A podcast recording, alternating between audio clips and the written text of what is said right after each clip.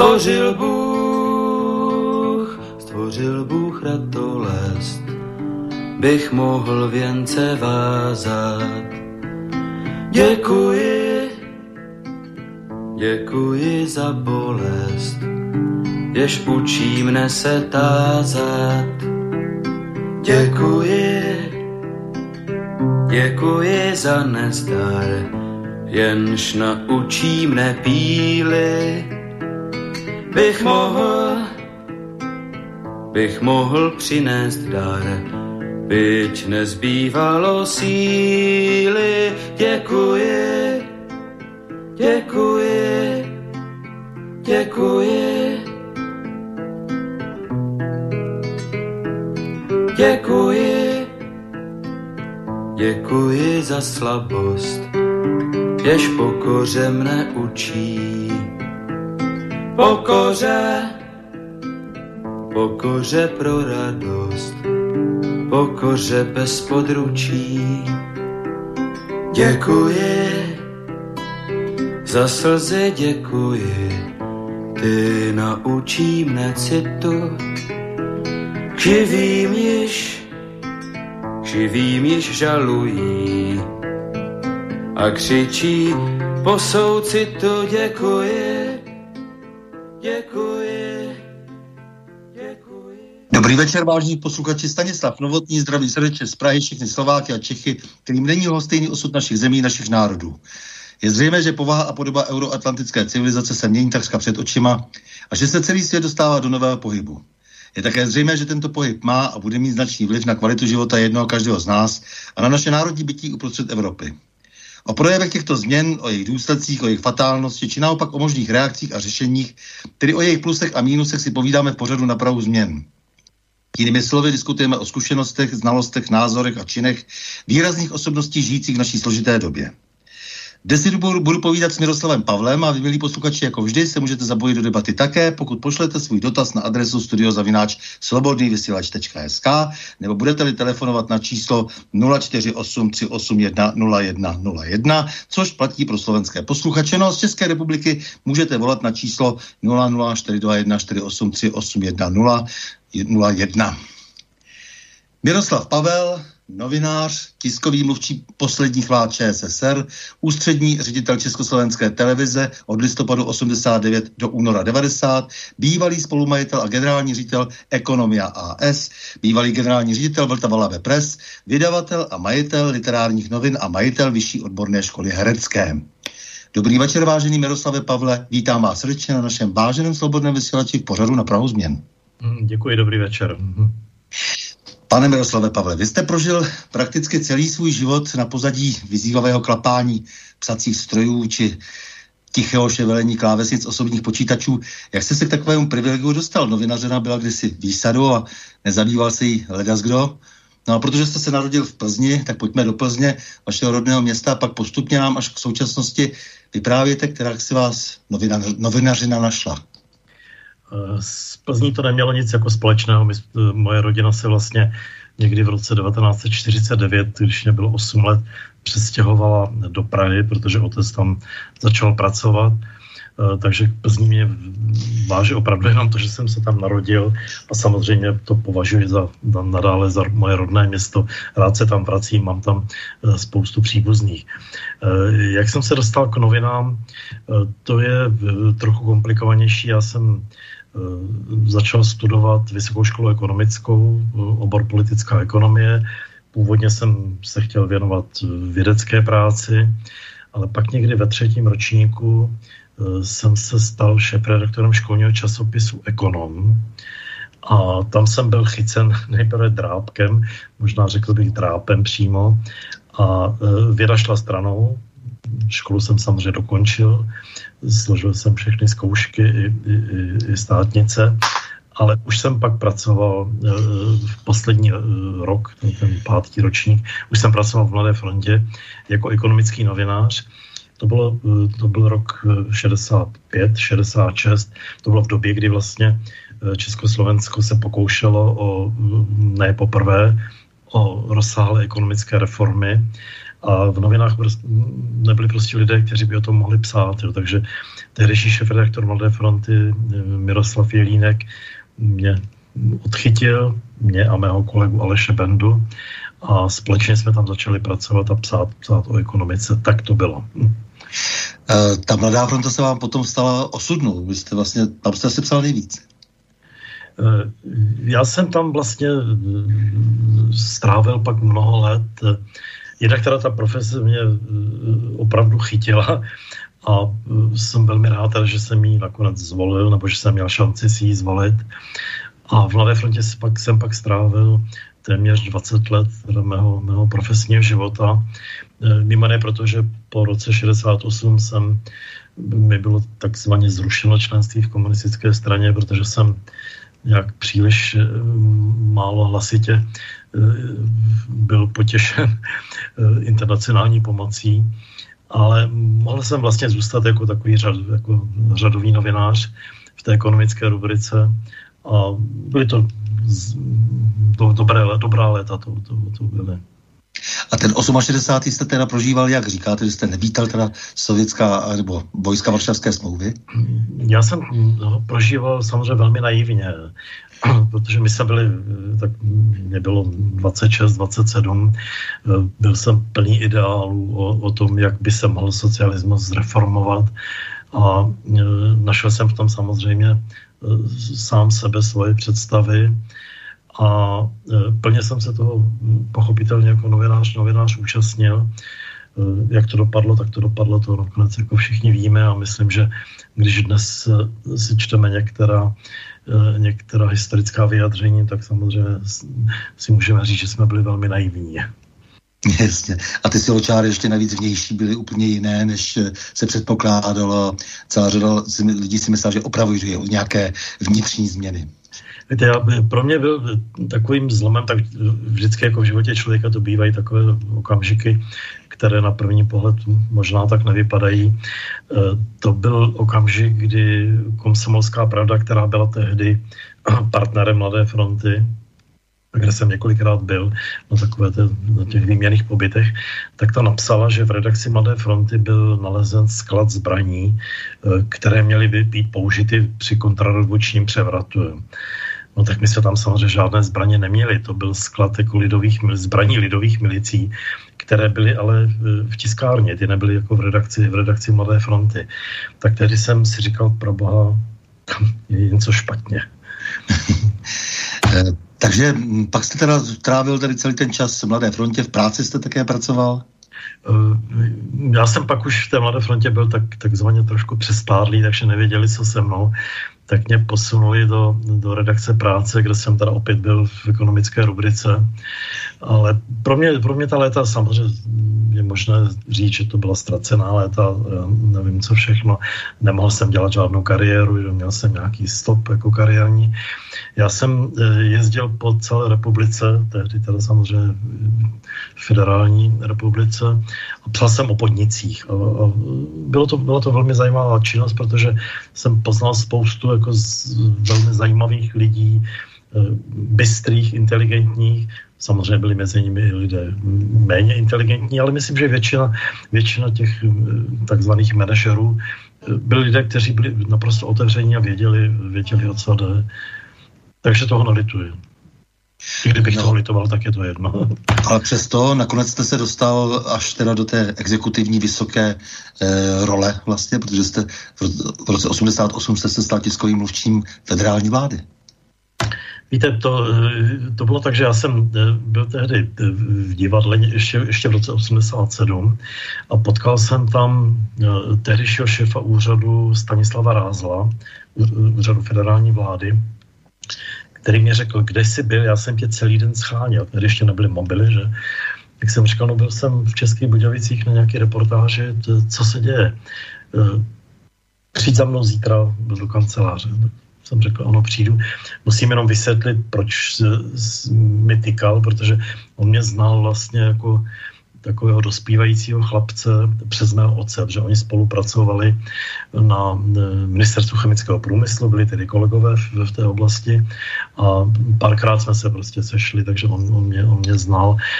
Eh, když jsem druhý den za ním přišel, tak bylo to v 10 hodin dopoledne, tak mě nabídl skleničku koněku. Já jsem říkal, gentleman nepije koněk tak brzo, takže jsem se nenapil. No pak mě nabídl tu funkci. Řekl mi, že František Kouřil, který byl mým předchůdcem, musel odejít, protože jeho syn eh, emigroval do západního Německa a byl tedy neudržitelný v té pozici. A e, mě, že si vybral, protože jsem ekonomický novinář, že tady píšu o ekonomice. Věděl. No a pak jste si dal toho panáka. ne, nedal jsem si panáka, já, ne, že bych byl abstinent, ale v takových situacích moc jako, moc jako nepiju. E, já jsem ale řekl, ale e, já nemám tu legitimaci správnou. Tak jeho to trošku zarazilo a pak řekl, to zařídíme, to Lubomír zařídí. No, fakt je, že teda jsem tam nastoupil 1. nebo myslím 2. nebo 3. ledna 1988, že tady mým šéfem byl eh, Lubomír Šrougal. Tak potom, co jsem zjistil, kde mám nějakou kancelář a kde, jak to tam všechno funguje, tak uh, jsem byl teda povolán k předsedovi vlády, abych uh, se ho zeptal, co tedy po mně chce, kromě takového toho běžného provozu, který je ve všech institucích. No on mi řekl tehdy, že eh, by rád, abych přišel s návrhem na otevřenou informační politiku vlády. Mm-hmm. Tečka, konec. Vyšel jsem ven a musel jsem si s tím nějak poradit. Samozřejmě to mělo nějaké souvislosti v tom, že on tehdy usiloval o pozici generálního tajemníka strany, protože tam byl ten souboj mezi ním a, a, a Milošem Jakešem který on pak nakonec prohrál. Eh, tak já jsem začal přemýšlet, co asi tak dělat. Musím se přiznat, že jsem zpočátku tedy vůbec nevěděl, takže jsem se trošku začal porozlížet. A eh, já nevím, jestli vám to jméno něco říká, Jiří Urban. To byl takový velmi známý v té době tiskový mluvčí eh, polské vlády. Mm-hmm který dělal, dělal teda velké tiskové konference a byl, byl jako vel, velmi úspěšný a populární. A byl ve velmi složité situaci, protože byl vlastně mluvčím Jaruzelského že, v té době. Tak já jsem se pokusil se k němu nějak dostat, což se mi podařilo, on mě jako velmi přátelsky přijal a myslím si, že mě eh, trochu nabrýfoval, eh, co ta profese eh, znamená. No tak jsem prostě přemýšlel, jak dál. Nakonec jsem tady vytvořil koncepci pravidelných tiskových konferencí po zasedání vlády. Vláda tehdy zasedala jednou za 14 dní.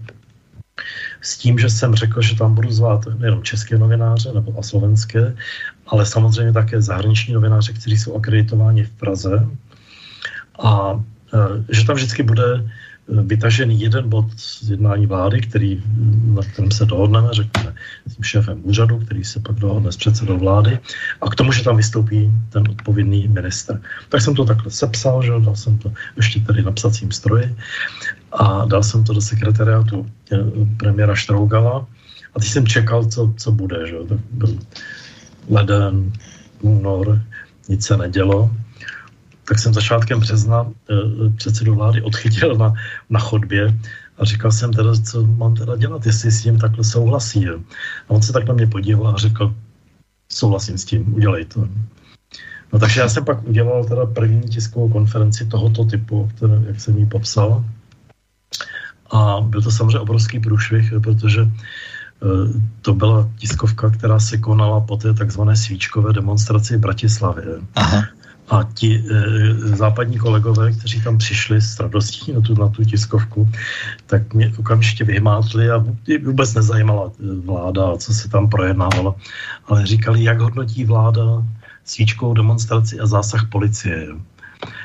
A já jsem tam seděl samozřejmě velmi, e, velmi e, nervózní a přišel jsem v tu okamžiku nevěděl, jak na to reagovat, že vláda se tím skutečně nezabývala tak eh, jsem nakonec použil formulaci, že to není záležitost federální vlády, že o tom se rozhodly teda slovenské orgány a tím jsem to odpálkoval takzvaně.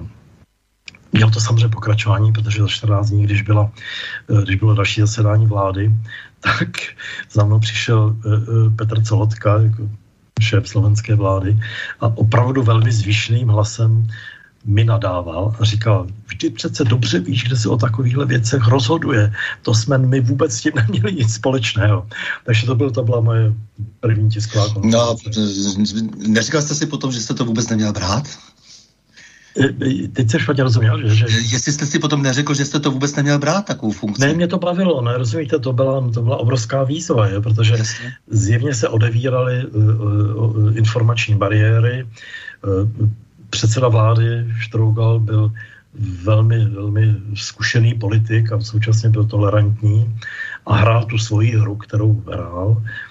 A pro, proto to potřeboval, že tu, tu, tu otevřenou eh, A vy jste už tušil, že to všechno končí a že vlastně začne jaksi nějaká, nějaký nový svět eh, se vytvoří a že na tom už pracujete? Eh, já bych to v té době bych to takhle ještě neřekl. Samozřejmě my jsme všichni viděli, co se děje kolem nás, že viděli jsme, eh, co se děje v Polsku, co se děje v NDR a v Německu, ale to bylo o něco později. Že? Tohle byl ještě teda začátek roku 88, kde si myslím, že ta situace nebyla tak úplně, eh, úplně jednoznačná. Mm-hmm. Ale potom už v, v létě už bylo docela e, jasno, alespoň na UVKSČ, e, při tom přemýšlení o těch nových akciových společnostech a m, mm, vlastně už předjímání nějaké budoucnosti. A pak došlo také k výměně vlády. No, e, já bych, já bych tolik nepospíchal. On ten čas samozřejmě, teď se to zdá, že to bylo všechno jako rychle, ale tehdy, tehdy to tak jako, jako rychle nebylo. Štrougal prohrál ten, ten politický boj Eh, a odešel teda do důchodu, nastoupil, eh, nastoupil na jeho místo Ladislav Adamec. Eh, já jsem nevěděl, jestli v tom bude chtít pokračovat nebo ne. Nakonec mě řekl, ano, pokračuji v tom. Mě to zajímá také, aby se to dělalo. A pak ale ovšem už samozřejmě to začalo nabírat, nabírat jako obrátky. A myslím si, že někdy v koncem, koncem dubna 89 jsme eh, došli k závěru, že ten posun ve společnosti bude asi velmi, velmi rychlý.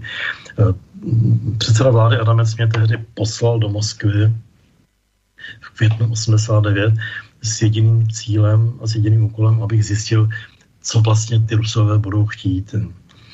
No tak já jsem tam tady přiletěl, bylo to jako velmi zajímavé, že? protože mě na letišti okamžitě odchytil nějaký lokální rezident STB a co jako teda budu dělat a tak. Já jsem řekl, že jsem unavený, že půjdu do hotelu. Tak jsem šel do hotelu, ale to byl tehdy eh, ten hotel Rosia, který byl vlastně blízko Rudého náměstí. A na Rudém náměstí bylo, bylo sídlo ústředního výboru komunistické strany Sovětského svazu. A tam se měl večer domluvené první schůzky eh, s poradci Gorbačova. A tak jsme tak byli, byli, byli to jako většinou takový mladší lidé, příjemní, eh, inteligentní na první pohled ale eh, podle mého názoru eh, vůbec netušili, do čeho perestrojkou jdou. A když jsem jim říkal, no ale uvědomujete si ta rizika, ty, ty, ty, ty nacionální problémy, které se vyvalí tou, eh, tou volnou svobodou, svobodou slova, tak si mysleli, že to všechno jako, všechno jako zvládnou. No. Pak druhý den jsem měl schůzku s profesorem Bogomolovem, mm-hmm. což byl tedy šéf uh, Ústavu Akademie věd, který uh, měl starosti takzvané socialistické země. Velmi inteligentní pán, já mám pocit, že ještě žije. Tak, že, že teda... Jeho jméno se ještě někdo objevuje, no. Mm tak eh, jsme se samozřejmě o tom všem bavili a on mě na závěr říká, víte, vy byste chtěli, aby jsme vzali toho Jakeše, posadili, posadili ho na tanky a odvezli si je na zpátek. Já jsem říkal, to je bezvadný nápad, aniž bych samozřejmě tušil, že to víceméně tak, eh, tak dopadne, i když Miloš Jakeš samozřejmě zůstal, zůstal v Česku. Já jsem se pak vrátil, eh, předsedovi vlády jsem napsal takovou krátkou informaci o tom, o té návštěvě s jediným závěrem, že podle mého názoru eh, sovětská politika se řítí do velkých problémů a že se musíme začít starat jako sami o sebe, jako mhm. Československo. A to bylo moudré. Konkrétní um, není, my jsme na tom pracovali ještě společně s, s profesorem Krejčím, který byl tehdy poradcem také, také Adamce. No a víceméně tehdy pak koncem května byla nastartována první jednání s opozicí, s Michalem Vocávem, s Michalem Horáčkem a víceméně přesně pak i, i s Václavem Havlem.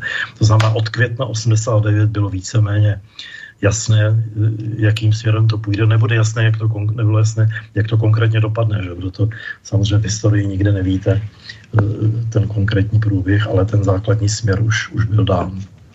Ten už byl dán a samozřejmě eh, tajné služby byly napřed a už eh, činili opatření ještě dávno před tímto datem a eh, právě ten, ten jak říkáte, to období, kdy ten červen byl dost důležité, proto se těch 6 tisícech si najednou svazků zavřelo na, tý, na té první zprávě státní bezpečnosti a bylo dobojováno. Asi, asi tak.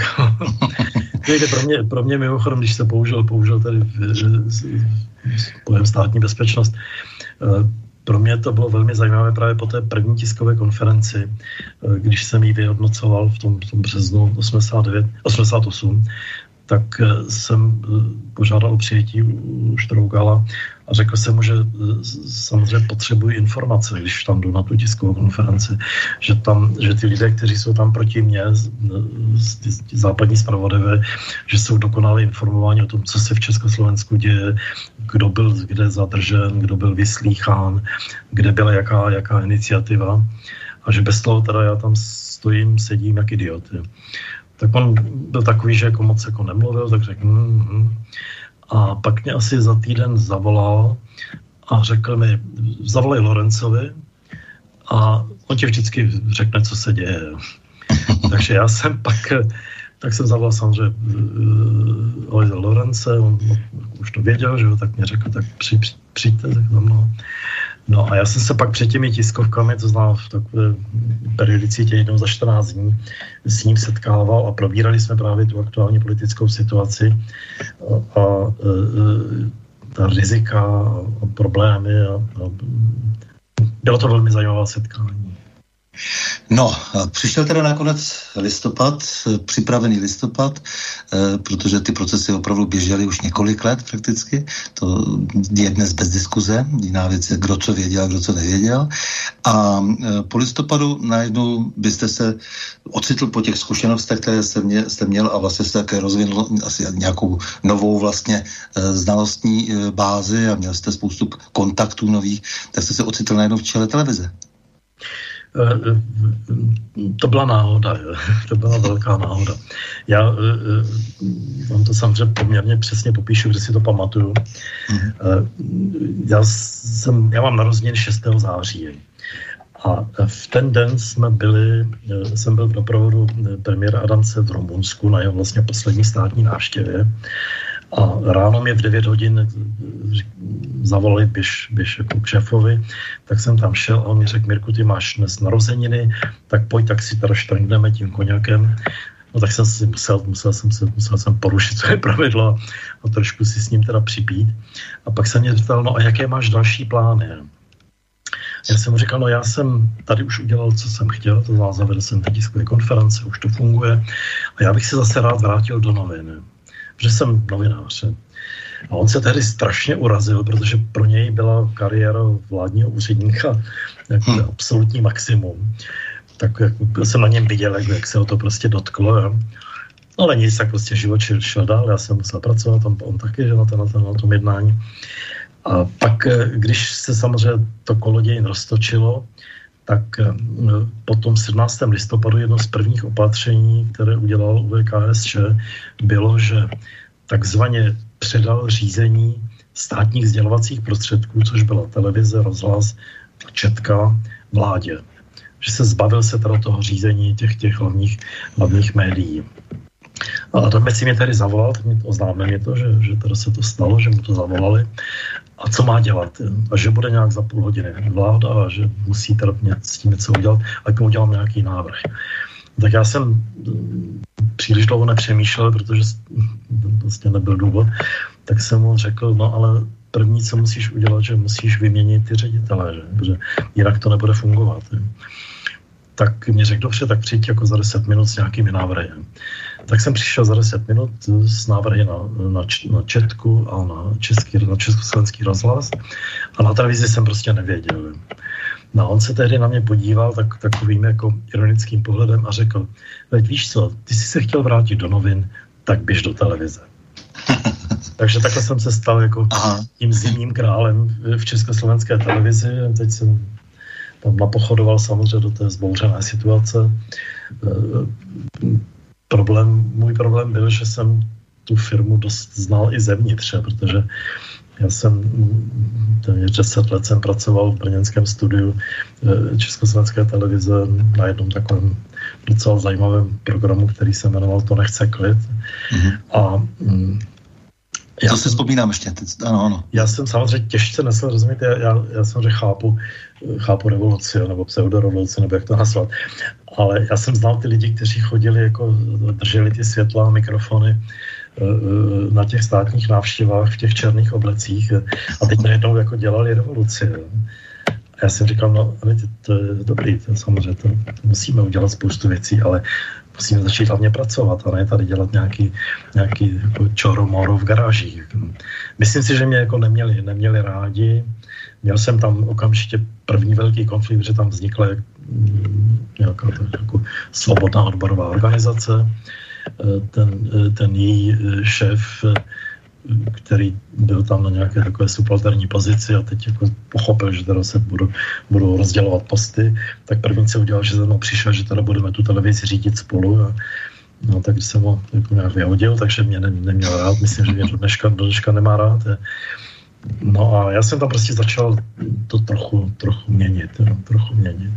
Vyměnil jsem šéf redaktora televizních novin, Dušana Macháčka, což byl ten můj dlouholetý kolega z Mladé fronty nastoupil tam Petr Koru. No tak prostě jsem se snažil to trošku rozpohybovat, ale bylo to velmi komplikované, protože tam do televize se, samozřejmě tlačili všichni, kteří eh, tam měli zákazy, kteří najednou se chtěli ukázat na obrazovce a teď to bylo, no nebylo to příjemné.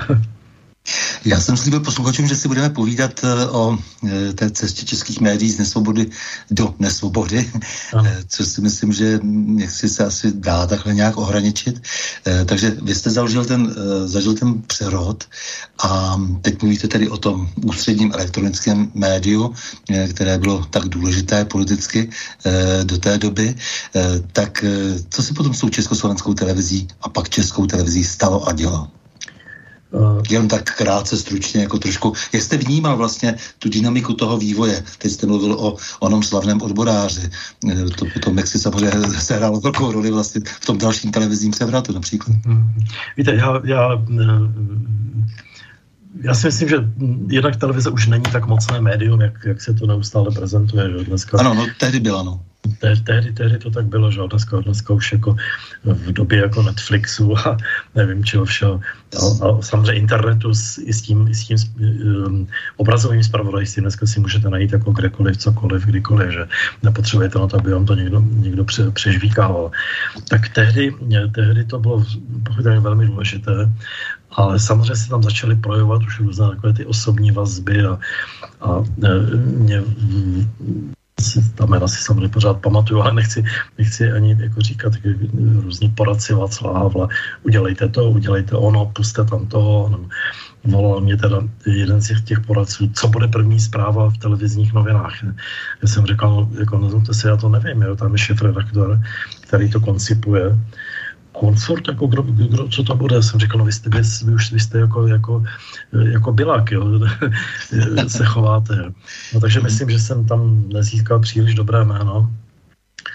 A e, skončilo to tak, že mě zavolal Marian Čalfa, který byl v té době předseda vlády a řekl mi, e, Mirku Havel chce, aby si odešel z televize a nabízí ti místo v diplomatických službách Bonu. Já jsem že mluvím relativně dobře německy, tak jsem vždycky měl teda dobré konexe na německou oblast, ale e, já jsem to odmítl, protože já nejsem diplomat. já bych se tam určitě dostal do nějakých velkých problémů, protože bych nebyl schopen jako dodržovat vše, všechna, všechna pravidla. No takže jsem byl zhruba tři měsíce e, mimo. No a pak jsme založili teda ještě s dalšími kolegy tu, tu vydavatelskou skupinu Ekonomia a pak už to nabralo nějaký úplně, úplně jiný směr. Eh, ta, e, já se pokusím teda teď ještě odpovědět na tu otázku toho přechodu od té nesvobody Nesvobody do svobody a zase do nesvobody, já to takhle nějak vidím, jak si do relativní svobody a pak do dnes už zase opět do svobody mediální. Já, já, já, já na to mám možná trošku, trošku jako ne, neadekvátní názor. Já jsem si připadal jako novinář třeba v dřívějším režimu eh, v řadě směrů poměrně svobodný. Že? Tak já jsem, já jsem si mohl, pokud jsem teda dodržoval eh, nějaký rámec, tak jsem si mohl vybírat prostě rozhovory se zajímavými lidmi, eh, zajímavé reportáže. My jsme třeba v Mladé frontě udělali velkou reportáž o jezere Slušovice. Mm-hmm. Zase to, ten, ten systém byl, byl jako trochu legrační v tom, že to vyšlo teda v, v novinách Okamžitě jsme dostali pokutu od Federálního úřadu pro informace za to, že propagujeme eh, socialismu cizí manažerské metody. 50 tisíc korun si pamatuju jako, jako do dneška. Tak mi zavolal tehdejší ředitel vydavatelství a řekl, tady, tady si to spískal, tak s tím něco udělej. Je. Hmm, to jste mě dostal teda, jste takovou pokutu. A, e, tak jsem vzal ten papír, a šel jsem za jedním bývalým kolegou z Vysoké školy ekonomické, který dělal poradce Jakešovi. Mm-hmm. Jakeš byl tehdy tajemník UVKSČ pro zemědělství. A e, on mu to prostě posunul a za tři dny byla pokuta zrušena. Takže vidíte, jak to, jak, jak to byly tak, takové, takové zvláštní prostě pochody. E, po, eh, po listopadu, když jsme založili eh, ekonomie hospodářské noviny, týdeník ekonom, vlastně celý ten balík pak časopisů a později teda webových stránek, tak eh, my jsme to dělali, hm, samozřejmě jsme chtěli vydělat peníze, to, no, to není sporové, ale současně jsme to dělali, protože jsme chtěli dělat dobrou, dobrou novinařinu. A mám pocit, že se nám to po poměrně dlouhou dobu v hospodářských novinách dařilo. Měli jsme trošku štěstí na zahraniční partnery, protože takovým hlavním zahraničním partnerem byl, byl vydavatelství Handelsblatt z, z Německa, mm-hmm. což, bylo, což byly velmi kvalitní noviny a jsou to dnes teda velmi kvalitní ekonomické noviny. A e, tam jsme nacházeli prostě podporu, podporu v tom, aby ty noviny byly, byly jako dobré, aby byly nezávislé, aby se jako nepro, nepropojovaly s, s jedním politickým směrem. No. Co se dělo dál, to už je pak eh, samozřejmě trochu složitější. Já jsem teda s bývalým teda šéfem Handelsblatu jsme nedávno na to téma diskutovali a já jsem říkal, ale rozumíš, vy jste to, vy jste, my jsme to dělali všechno pod praporem svobody slovy a vy jste to nakonec prodali oligarchům, ty, ty noviny. Eh, to je právě to, u čeho bych se rád zastavil, protože teď si vzpomněl teda tu e, spolupráci s Handelsbatem, ale jako nicméně takový šafr třeba potom zbulvarizoval Lidovky, vaší e, mladou frontu e, právě za německé peníze, se vším všady potom. Nejenom tedy, že se prodala ekonomia AS a, a důsledky pocitě do dodnes? Eh, já bych řekl, že ta ekonomie byla tehdy trochu v jiné situaci, protože Handelsblatt byl opravdu jako ne, ne, ne že by byl jako ne, nepolitický nebo apolitický, ale byl, byl zastánce tržní ekonomiky, svobody slova a tak dále. Eh, zatímco majitele Mladé fronty a Lidovek v té době, tak to bylo velmi silné, ale přece jenom regionální vydavatelství, které do toho obsahu příliš nevstupovalo. Rigier, Axel Springer. Ringier, Ringier, ten, já jsem s okolností stal u zakládání blesku, což je zase taková další pikantnost, že eh, když jsme začali teda dělat, dělat v té nové době noviny, tak já jsem hodně jezdil eh, do Rakouska, do Německa, prostě dívat se, obcházel jsem novinové stánky, díval jsem se, co tam vychází a samozřejmě bylo jasné, že jednoho dne musí přijít eh, bulvární noviny tak jsem to navrhl tehdy našim zahraničním partnerům, tož to ještě nebyl Handelsblad. A oni, oni dostali kopřivku, oni řekli, ne, to je, to je prostě něco špinavého, to my dělat jako nebudeme. Ale pak mě oslovil právě uh, Michal Voráček, který pracoval tehdy pro Ringier, uh, vydávali ekonomický týden, který se jmenoval Profit. No já jsem to prostě udělal tehdy s ním a e, s, s tím vydavatelstvím Ringie. E, ti k tomu přistupují naprosto jako profesionálně. Ti, ti mají, my jsme, když jsme třeba přijeli do, do Curychu, no, no takové jako školení, jak má vypadat bulvární noviny, tak jsme dostali knížku, knihu, které bylo přesně popsáno, co má být na první stránce, jaký titulek, jaký, jaká velikost písma, jaké, jaká fotografie a takhle, takhle to šlo až teda do, do závěru. Takže oni to, oni to, uh, oni nedělají politiku, si myslím, prv, prvoplánovaně. Oni prostě dělají bulvár.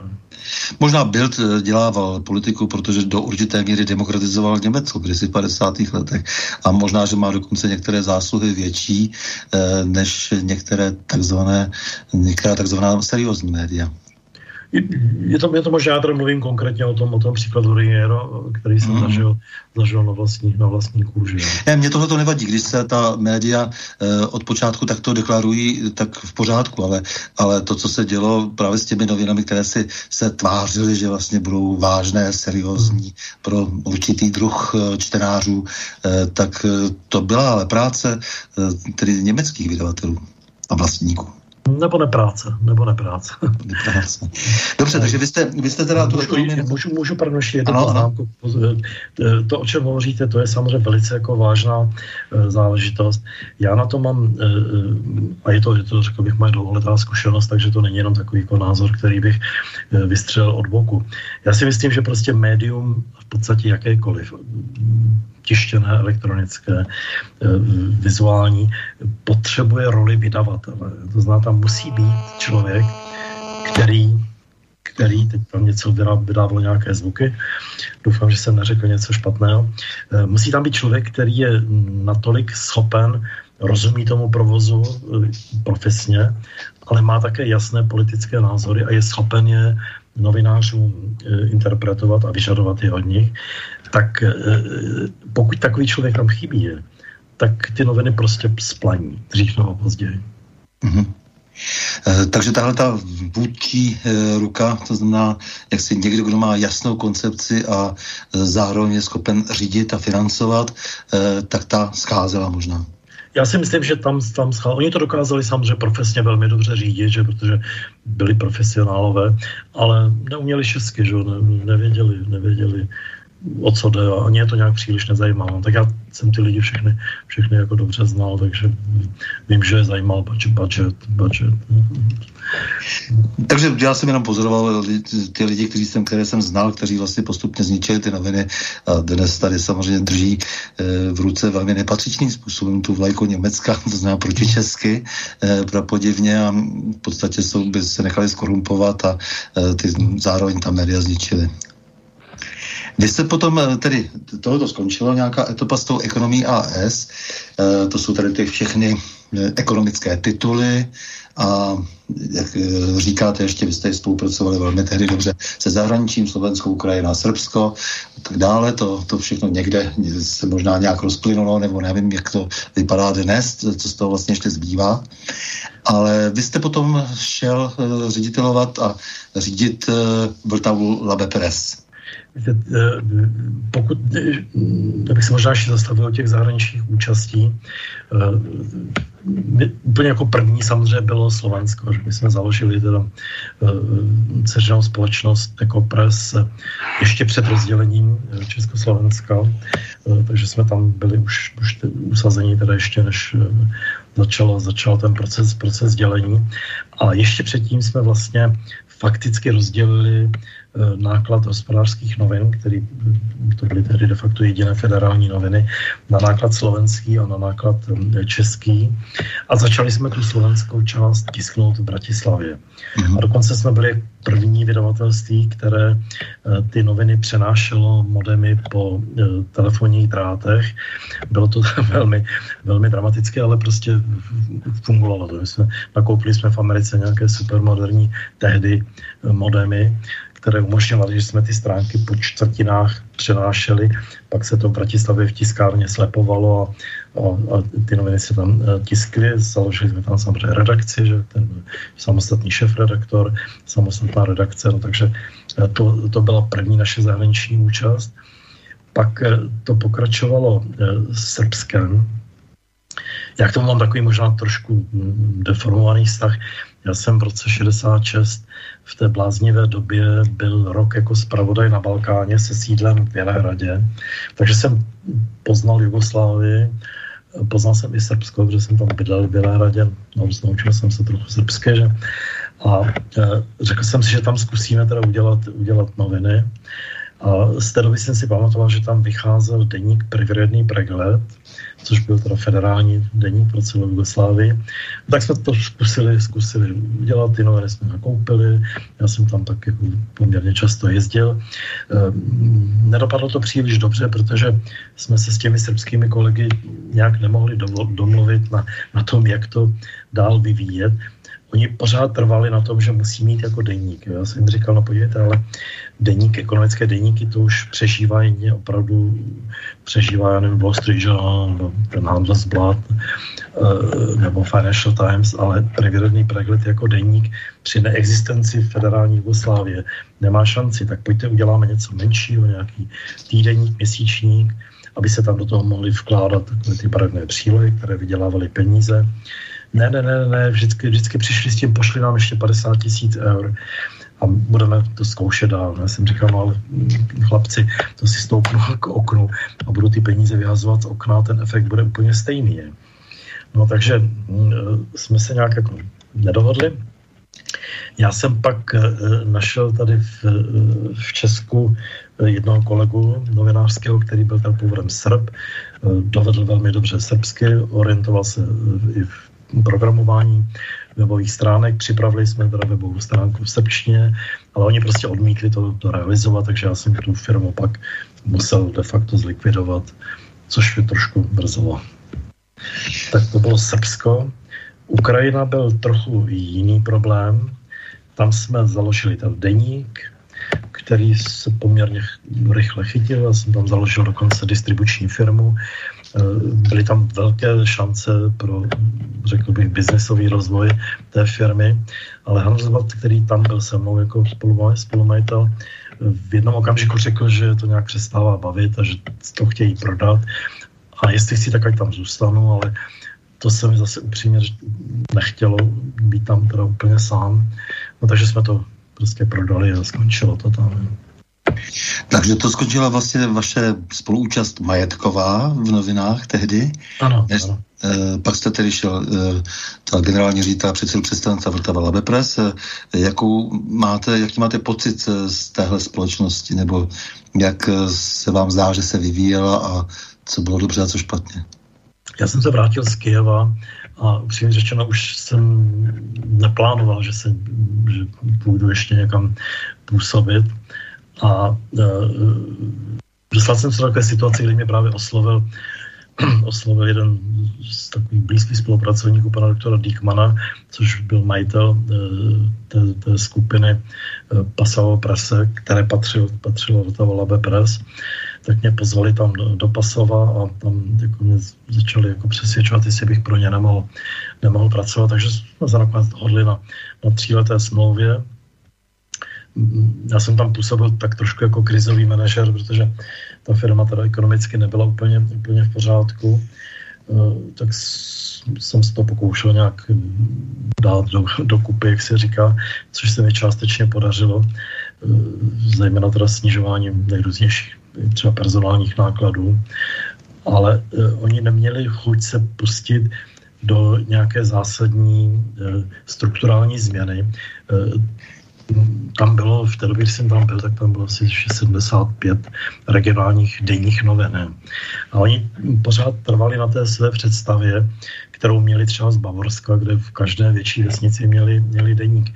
Já jsem říkal, no ale rozumíte, to je trošku jiná situace. Jednak ty okresy tady u nás jsou eh, personálně menší, to znamená, je tam méně obyvatelstva, to znamená, není tam potenciál eh, čtenářů jsou ale také ekonomicky eh, slabší, čili není tam potenciál regionálního inzerce. A uh, úplně nejhorší, že se tam nic neděje. Takže z toho teď vyrobte, vyrobte teda, uh, nemůžete pořád psát, že starostovi utekla kučka, že na první stranu. Je. No, takže v tom jsme se pak trochu jako neschodli.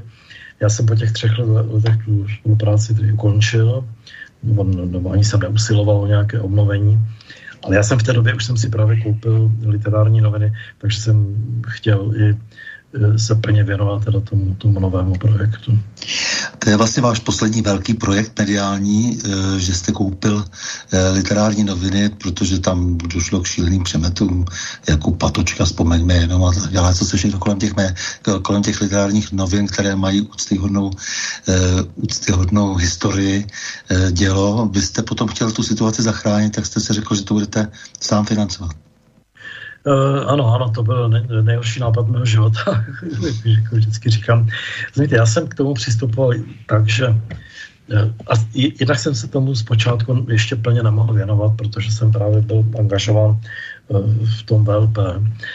A pak jsem se trochu nechal unést představou, že ta situace bude, bude podobná jako v Německu. Co tím myslíme? My jsme měli jednou za, za rok jsme měli takový meeting v Handelsblatu, kde se probírali všechny dceřiné společnosti a premiant vždycky byla ekonomia a Die Zeit. Die Zeit, což jsou tradiční intelektuální německé noviny, je to týdeník, svým způsobem ten obsah je podobný, jak jsem se to pak pokoušel udělat v literárních novinách. A ty, ty noviny vydělávaly obrovské peníze. Měly náklad asi 600 tisíc výtisků. Já bych, já bych vám řekl takový jako zajímavý příklad. Já jsem jednou byl teda u pana doktora Dickmana na nějakém jednání v Pasově a přišla tam jeho manželka a měla podpaží Die Zeit. A já jsem říkal panu doktor Dickmanovi, vy tady takové jako bavorské pravicové vydavatelství a tady chodí teda spolumajitelka eh, s takovým jako lehce levicovým týdeníkem. A on se tak na mě podíval a řekl, no, ono to sice má podpaží, ale nečte to. Čímž dal najevo, že spousta těch lidí to kupuje jenom proto, aby ukázali, že jsou tady intelektuálně svobodmyslní a otevření jako nejrůznějším názorům. Já jsem si myslel, že to bude fungovat i u nás, ale trošku jsem se v tom teda spletl. No. Trošku stálo mě to teda, řekl bych, poměrně hodně peněz, ten, ten, ten, ten obel. Fakt je, že v roce 2019 uh, eh, už jsme skončili, řekl bych, blízko černé nuly. Uh, ale pak uh, přišel covid, přestali se prodávat knížky, přestali se vydávat knížky. A já jsem stál teda před otázkou, jestli do toho spát další peníze. A už jsem nějak řekl, sorry, sorry, už ne, už nemůžu. No tak jsem se pokoušel najít jako podporu nějakých jako větších vydavatelů, pro které by to mohlo být zajímavé, ale jak se mi to nepodařilo, myslím si, že všichni měli trochu obavy z toho profilu literárních novin který se mi skutečně ale podařilo přizpůsobit tomu, tomu týdenníku Die to znamená, byl to mix politiky, dějiny, kultury, civilizace, samozřejmě velká, velké, velká část byla věnována literatuře, včetně toho pravidelného Biblia, té přílohy. No ale nebyli jsme schopni prostě to prorazit. Dokonce ministerstvo kultury nám řeklo, že jsme málo literární, když jsme tam měli ten magazín Biblio, který byl teda plně věnován eh, literatuře a spisovatelům. No. Ale tak to je zase už jiná, jiná hra. No já vím, že to byli komisaři pana Hermana, ale eh, kteří v podstatě hledali jenom důvod eh, kvůli možná politické orientaci nebo některým politicky vyznívajícím textům, jak zarazit jakoukoliv dotaci pro literární noviny. Víte, já, já teď musím teda pana ministra Hermana vzít jako trošku v ochranu, protože minimálně jednou eh, za tu dobu, co byl ministrem, tak eh, ta komise nám nepřidělala nic a on svým rozhodnutím naopak řekl, ať tam něco dají nějaké to drobné peníze. A, ale prostě eh, zvrátil to rozhodnutí komise. Já jsem pak s ním o tom někde mluvil na nějaké akci a on si vůbec byl schopen vzpomenout, že to udělal. No ale prostě to udělal. Prostě to, to, no, nevím, no, no. nevím, pro, nevím proč, jako, nevím, co zatím všechno bylo. Jinak vím, že mu velmi nevyhovovala orientace literárních novin. to, to, to, to vím docela, docela přesně. No, takže vy jste znal fungování těch předlistopadových médií, zakládal jste velké mediální společnosti po převratu, eh, také jste nahlédl do kuchyně eh, počátečních změn v československé televizi. Eh, máte zkušeností opravdu nepřeberné množství. Ale pojďme po těch stopách těch proměn našich sdělovacích prostředků, jenom ještě stručně trošku eh, největší zkušenost máte eh, s tištěnými médii. Aha. Eh, tak jak se vlastně vyvíjela ta tištěná média od toho období změn do současnosti?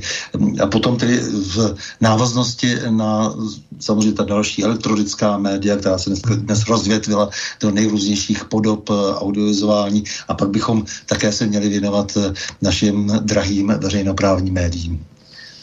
Víte, já si myslím, že obecně prostě tištěná média, ne, že by byla teda úplně na odstřel, ale zejména teda denní, denní média mají velmi složitou pozici, prostě protože ten informační eh, eh, tok eh, přes internet to jemu nemohou stačit. Abyste si druhý den v novinách četl, co už víte vlastně den předtím, to je, to je vyloučené, to, to nemá, to nemá důvod. Jsou samozřejmě lidé, kteří to ještě tak, tak chtějí, ale těch je čím dál tím míň. Já mám tady poměrně dost dětí. Jeden ze synů jsem, jsem opracoval v literárních novinách a já jsem mu jednou říkal, tomu tehdy mu bylo nějak asi 28 let, já jsem říkal, Michale, eh, eh, čteš denní noviny, denníky? A on se tak kroutil, protože mu bylo jako trapné, eh, když viděli, že já se tím vlastně celý život živím a zabývám, tak říct jako pravdu do očí tatínkovi. Tak jsem tu otázku transformoval, řekl jsem, na co tvoji kamarádi? On mě řekl, tati, v žádném případě, v žádném případě, prostě internet, aktuální spravodajství internet, ale když mají nějakého silného koně, on řekl třeba skateboarding, ne, tak si jsou ochotní jednou za měsíc koupit speciální časopis, hmm. který bude mít třeba 150 stránek, eh, glancový časopis se spoustou inzerce, ale bude to jenom prostě tematicky zaměřeno na... na Takže na, na, specializované na přesně ano, vymezenou skupinu. Ty určitě, ty určitě ještě, ještě, ještě přežijí. Eh, měst analytické měsíčníky, myslím si, že mají šanci. U týdenníku je to, je to po, ne tak úplně jasné, ale nejhorší, nejhorší, nejhorší jsou na tom podle mého názoru deníky. deníky. Mhm. No a dál teda ta všechna média, jak hodnotíte jejich vývoj, tedy to znamená zejména elektronická média s nástupem internetu? Tak já jsem, já jsem bohužel eh, starší generace, takže já jsem se to všechno musel velmi pracně učit a eh, myslím, že do, dne, do dneška ještě neovládám eh, počítač tak jako třeba moje děti, že pro které je to naprosto přirozená záležitost. Ale ta média, my jsme teda mimochodem v ekonomii založili, založili webovou stránku ihned.cz, jako jedni z prvních. Musím říct, že jsme tehdy se dopustili třeba chyby, protože nás o spolupráci žádal seznam, o, o obsahovou spolupráci a naši němečtí kolegové k tomu byli takový skeptičtí, takže jsme to neudělali. Chopilo se toho právo, že teda myslím, na tom teda vydělalo jednak velké peníze a jednak se dokázali udržet i v té tištěné podobě. Že? Tak eh, já si myslím, že budoucnost je prostě v, v elektronických médiích. Jednak v těch, v těch širokozáběrových, eh, v těch informačních, ale samozřejmě opět specializované weby, kde si můžete najít vlastně a udělat jako co chcete. Uh-huh. Ještě se zastavím u jedné věci, protože jste celou tu dobu eh, byl v té Mladé frontě, nebo vnímal jste ji velmi dlouho, tu Mladou frontu, a dnes tedy Mladou frontu dnes. Jak tam vlastně proběhla tehdy ta privatizace, protože to je možná dost směrodatné pro to, jak se potom některá média vyvíjela? Já už jsem tam v té době nebyl, že? takže já to, já to vím jenom teda samozřejmě z určitého vyprávění. Eh, tak proběhlo to takovým způsobem, jak to bylo už jako mnohokrát popsáno, to znamená, byla, eh, byla založena eh, nová firma, nová akciová společnost a na tu byl, byly převedeny ten, ten titul a, a taková ta, ta nájemní smlouvy na, na, na, kanceláře, smlouva na, na, na, na tisk tiskárně, smlouva na distribuci a začaly se vydávat nové noviny a ty nové noviny pak prodali prodali francouzům. To bylo proto Mafra, že byla Mladá fronta a Francie. No a tak se to zprivatizovalo, že tam jako ti, ti lidé, kteří to zprivatizovali, tak na tom něco vydělali, ne nějaký obrovský peníze. Ale tak to bylo, no. no nevím, já to, při, já to tom sami.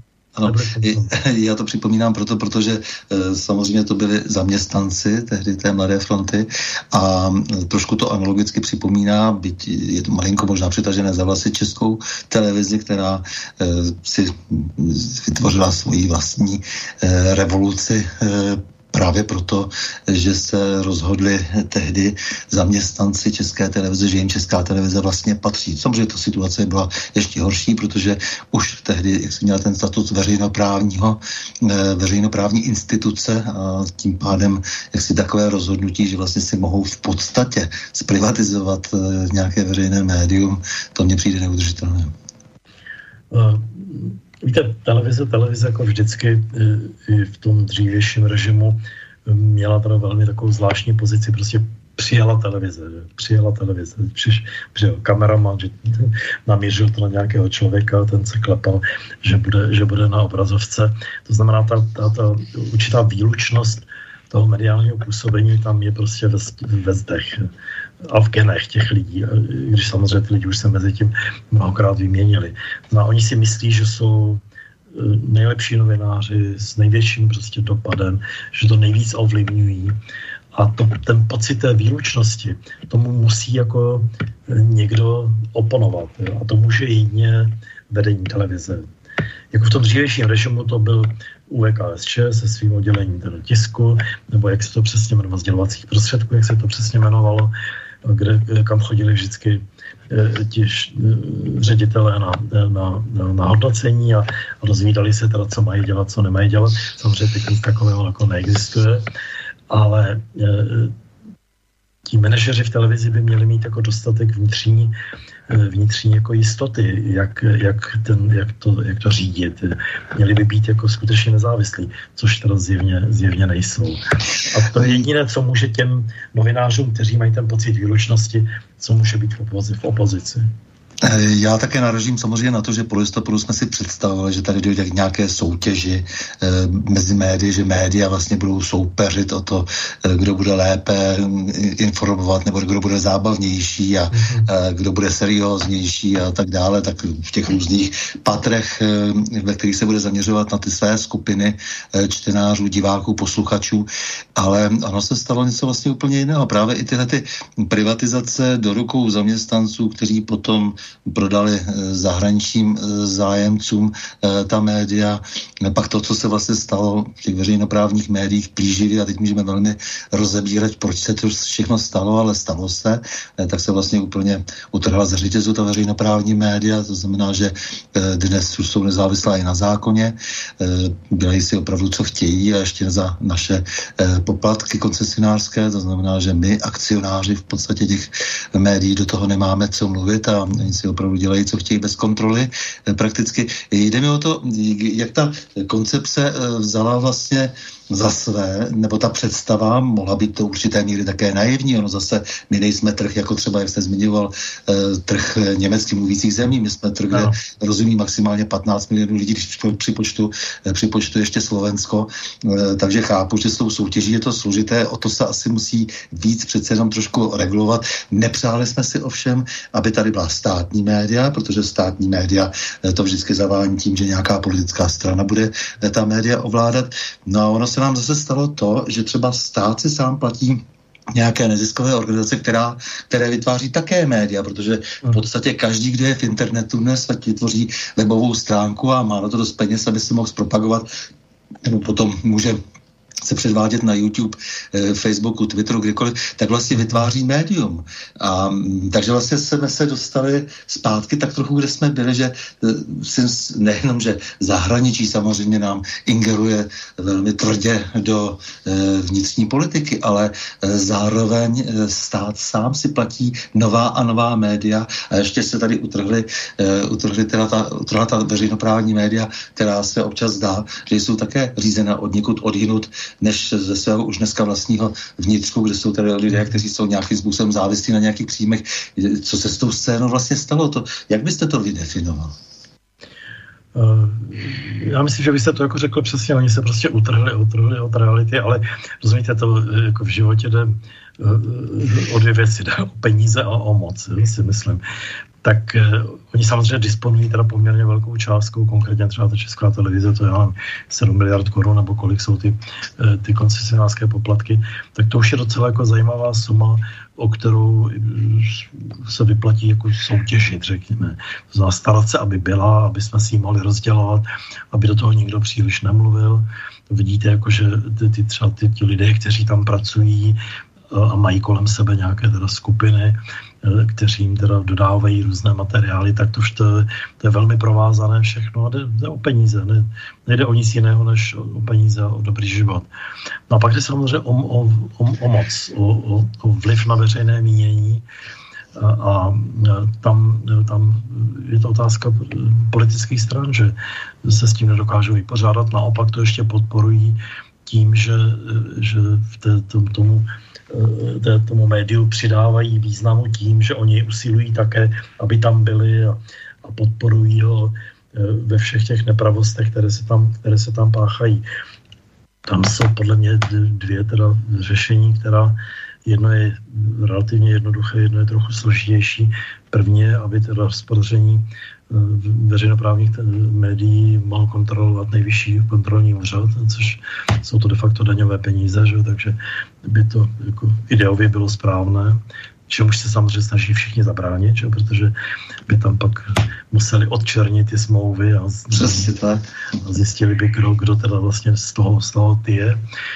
Tak to si myslím, že kdyby k tomu našel našel, našla vláda odvahu, takže to je to záležitost jako celkem eh, jednoduchá. Druhá je, věc je trochu složitější nás získat ten politický vliv, jo, ale to, to nebude možné jinak, než že se pokusí konstituovat tam vedení, které bude eh, skutečně kvalitní, novinářsky nezávislé, nebude propojeno s nějakými jednotlivými politickými stranami, to si nemůžu v tomto okamžiku vůbec jako představit, že by se to podařilo nebude dobíhat na, na americké kulturní středisko pro informace, což je teď jako tady nejdůležitější, že by se mělo o těch eh, našich médiích veřejnoprávních objevovat a tak dále. No. Já se, eh, já ale mířím ještě k jiné věci, ještě to víc zobecním. Tady je velký problém, že je tady nějaký téměř jednolitý názorový proud v různých oborech, oblastech a tady zpívají v podstatě plus minus eh, ta takzvaně mainstreamová média, ta média toho, toho středního proudu, jakéhosi eh, s právě těmi veřejnoprávními. Eh, to je docela napováženou, takže vlastně jako by se v těch médiích, která mají největší sílu, tak se vlastně v nich nemůže odehrát žádný konkurenční zápas, nemůže tam dojít k větší konfrontace jiných myšlenek než připuštěných a to si myslím, že už opravdu bez skrze eh, se dotýká základu demokracie. No dobře, ale ty, ty, řekněme ty noviny nebo ta tištěná média, kde by se to mohlo odehrávat, tak ty stejně umírají, ale umírají ne proto, že by tam byla chudoba názorů, ale je tam chudoba peněz. Ne, ale tady, já myslím obecně samozřejmě, protože stejně všechna ta tištěná média přešla na internet, takže eh, všechna se snaží rozvíjet v podstatě internetově, nebo alespoň teda ta, ta, ta hlavní, ta nejdůležitější, která mají velký, eh, zaujímají velký prostor. Eh, já, jsem za své kariéry, teda, řekněme, když to vrcholilo v ekonomii a měli jsme teda všechny ty ceřiné společnosti, tak si myslím, že eh, tam bylo, já nevím, skoro tisíc novinářů ve čtyřech zemích Evropy, takže myslím si, že jsem tu, tu branži poznal docela dobře. Je mezi nimi velmi málo eh, skutečně kvalitních novinářů. Většinou jsou to mhm. lidé, kteří žijí se dnem, teď navíc jsou teda přisáti na internet, kde rychle se snaží získat nějakou informaci, případně ji trošku, eh, trošku opentlit a, a prodat, eh, naslouchají nejrůznějším hlasům eh, svých pánů v uvozovkách. Chybí kvalitní novináře. Bez, bez kvalitní média názorová nemůžete udělat bez kvalitních novinářů. No Potom samozřejmě, aby tady tady fungovala také nějaká svobodná politická soutěž, jak říkáte, prostě, že, že je k tomu potřeba ke všemu politická moc, aby se něco pohnulo, aby se něco změnilo, i třeba v těch veřejnoprávních médiích. A tady je ale další velký problém, eh, že tím, jak se všichni mm, vlastně musí dnes opírat o internet, eh, tak jsou zase pod nadnárodní kontrolou, protože nadnárodní společnosti, které ten internet vytváří, ať už to jsou různé Google vyhledávače, posluchače, nebo to jsou různé sociální, jsou sociální sítě, všechny ty Facebooky, YouTube a Twittery a tak dále, tak ti vlastně dnes sami naprosto v pohodě kontrolují, cenzurují v podstatě jako za tvrdé totality často. Uh, oni, oni jako cenzurují uh, zprávy, řekněme, které na, k nám přicházejí ze zahraničí. O zahraničí, to je pravda. Ale uh, já si vzpomínám, že když jsme ještě v hospodářských novinách dělali různé čtenářské průzkumy, tak zájem čtenářů o, o zahraniční tématiku byl 7-8%. To znamená, e, ta, ta svoboda volby témat, ta je především na té domácí scéně. A tam si myslím, jako, že nám to zahraničí zase tolik moc do toho nemůže mluvit, nebo možná, že by chtěli, ale, ale když se najde kvalitní novinář, tak najde si kvalitní téma a já jsem vždycky jako byl, zastánce dobrých e? To znamená, v dobrém interview můžete, můžete ukázat teda mnoho, mnoho věcí. A nebo pak takových jako reportáží na konkrétní témata. Znamená, nějaký problém existuje a, a teď se tomu věnovat. A, ale zase samozřejmě ty noviny na to nemají čas ani peníze, aby, aby někdo třeba tři týdny mohl, mohl někde zkoumat, proč to či ono se stalo tak nebo onak. Je to trošku jako začarovaný kruh a ne, ale já jsem tady myslel jako opravdu tvrdou cenzuru, která se dotýká našich vnitřních věcí. Samozřejmě k tomu zahraničí se velmi rád eh, dostanu, protože vím, že vy jste expert eh, na zahraniční politiku a že si stýskáte dlouho, že se o eh, zahraniční politické informace tady nikdo nezajímá, nebo málo kdo se profesionálně jimi zabývá, tak jako se zabývala třeba Teresa Spencerová i konec konců v literárních novinách. Ale mně jde o to, že prostě jsme pod tlakem cenzorským, já znám celou řadu případů, konec konců eh, mně se to eh, stalo dost často, stává dost často, že jsou mazány příspěvky, které se jakýmkoliv způsobem vyjadřují proti, já nevím, genderové ideologii nebo, eh, nebo stojí v odporu vůči jednostranné zahraniční politice, kritizuje všechny ty nevyhlášené války, které vedeme cizí, v, jo, kde bráníme nějaké cizí zájmy, do kterých nám vůbec nic není, stáváme se součástí nějakých neokolonizačních procesů a, a tak dále, tak dále. Prostě všechny tyhle ty věci, které si v podstatě ty e, globálně uvažující chlapci jak si nepřejí, aby se objevovaly, aby se objevovala konkrétní, e, aby se objevovala konkrétní data, konkrétní údaje, konkrétní důkazy, argumenty, tak to se dnes luxuje z toho internetu. A to je veliký problém. Já to říkám proto, protože samozřejmě je to náš problém. E, ten, ten prostor komunikační je náš. A já tady nestrpím eh, takové ty diskuze o tom, že to je prostor, eh, který eh, se dává v plen pro svobodné podnikání. To prostě není pravda. Jestliže má někdo monopol na ten komunikační prostor, tak je to prostě monopolista. Ten stát je zodpovědný za to, že mu dovolil vytvořit monopol. Vy jste, vy jste zmínil Terezu, Terezu Spencerovou, která už bohužel zemřela. Uh, pracovala tady skoro, skoro 10 let v literárních novinách. Uh, ona byla vynikající, kromě té, řekl bych, té se profesní dráhy, uh, pracovala jako zahraniční zpravodaj ČTK v Egyptě, v Káhyře, že dokonale třeba znala tu oblast Blízkého středního východu.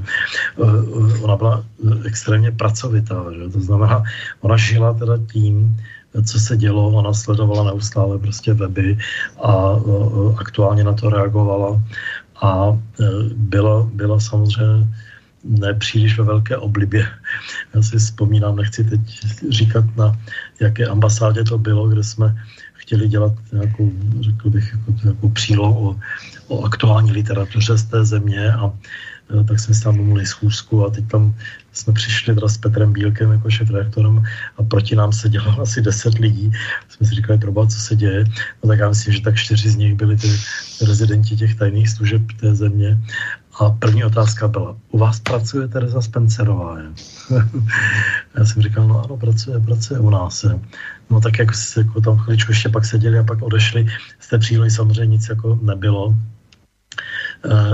Uh, Tereza byla, byla jako velkou výjimkou tím zápěrem a tím i tou odvahou, že vlastně třeba jela do Sýrie udělat rozhovor s Asádem, kdy jako to ještě vůbec nebylo košer. Hm. její, možná jediný takový problém byl, že ona byla velmi teda protiizraelská, protože byla pod vlivem toho arabského světa, ale to jsme si nějak jako říkali, já jsem mi říkal, ať Terezo, Izrael je prostě geopolitická realita. To jako můžeme samozřejmě kritizovat jednotlivé politické kroky a nevím, nevím co všechno, ale nemůžeme jako spochybňovat existenci. Konec konců Československo se podílelo na, na vzniku Izraele. Ale to je jenom takový, takový, jako, takový detail. Ti takových, takových novinářů, jako byla Tereza, nevidím, jako nevidím je nakonec eh, doplatila eh, na svou nezávislost, nezávislost v myšlení i na svou pracovitost vlastně, protože eh, se to, myslím, velmi podepsalo na její smrti, když ji vyhodili z Primy, protože jsem s ní ten den mluvil a tak jak si jsem znal její rozpoložení ten den, tedy kdy zemřela, tak jsem s ní někde v pozdních odpoledních hodinách mluvil, pak jsem se druhý den dozvěděl, že někdy v noci zemřela. A, takže se otevřeně vyjadřovalo o tom, že, e, že prostě ji vyhodili za její názory. Víte, ona t, t, jako od nás jako odešla naprosto sama. Jo. Nikdo ji jako nevyhazoval. Já myslím, že byla i velmi jako slušně zaplacená. E, jednoho dne prostě přišla a řekla, že, že chce odejít. E, měla tam nějaké kompetenční konflikty, ale, ale to všechno bylo, bylo, byly věci jako řešitelné, ale ona se nějak tehdy zatvrdila a, hmm. a řekla, že chce, že, že chce prostě změnit jako tapety, což asi někdy je třeba.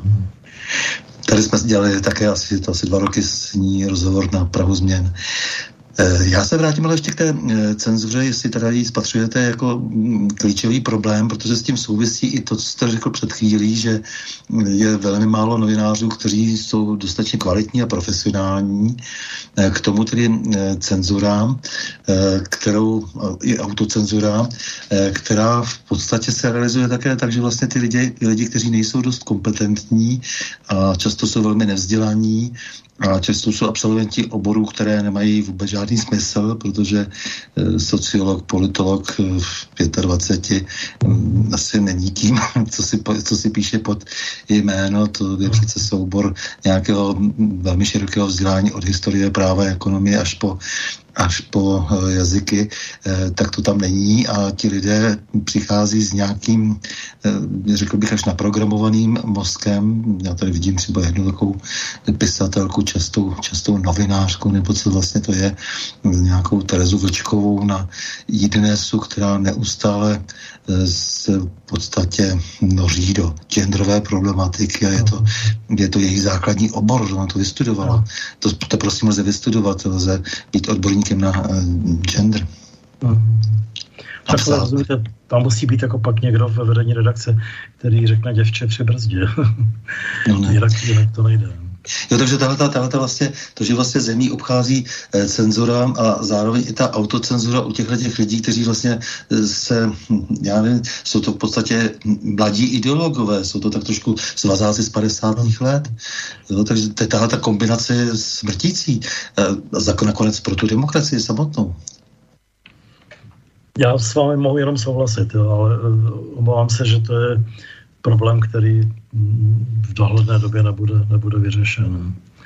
No, to, to, chce skutečně jako no, možná i novou generaci uh, novinářů. Nevím, nevím, jak to, jak to vyřešit.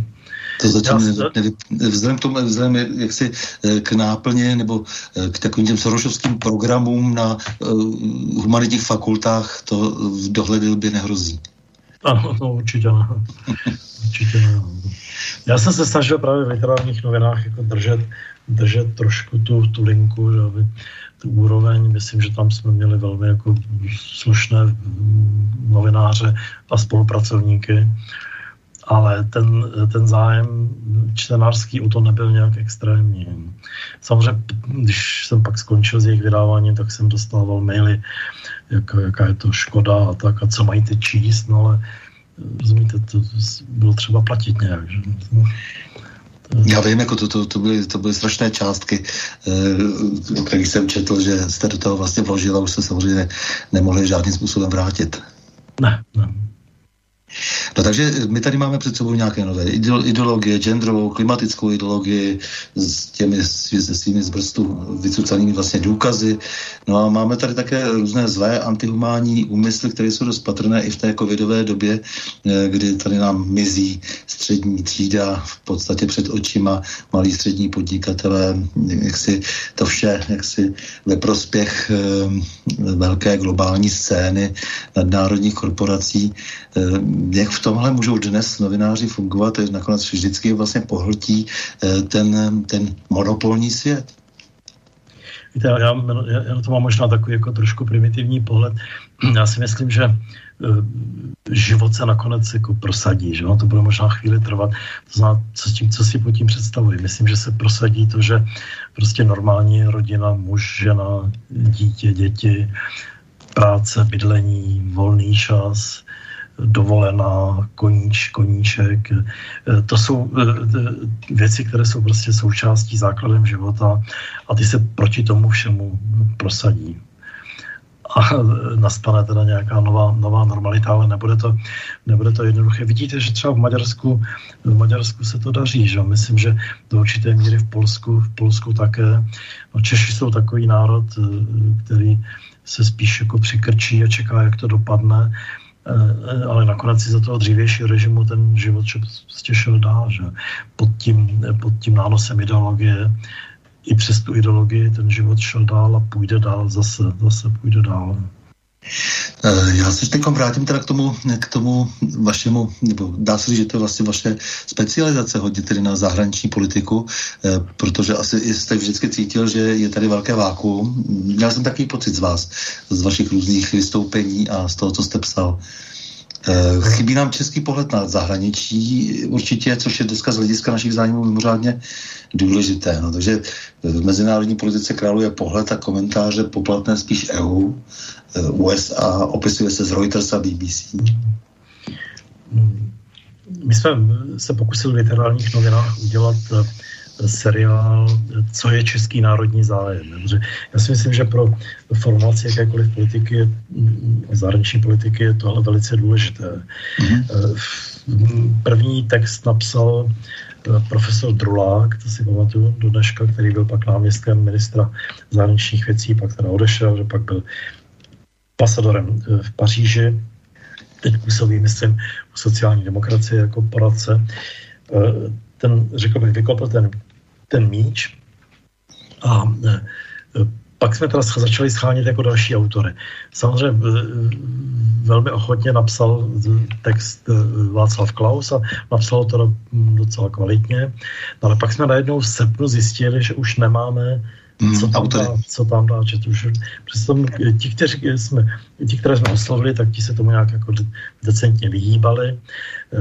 A to je úplně, úplně klíčová otázka, aby jsme věděli, co je náš národní zájem, jak, jak, jak, ho, jak ho formulovat a jak pak postupovat v jeho, v jeho uskutečnění, v jeho, v jeho prosazení.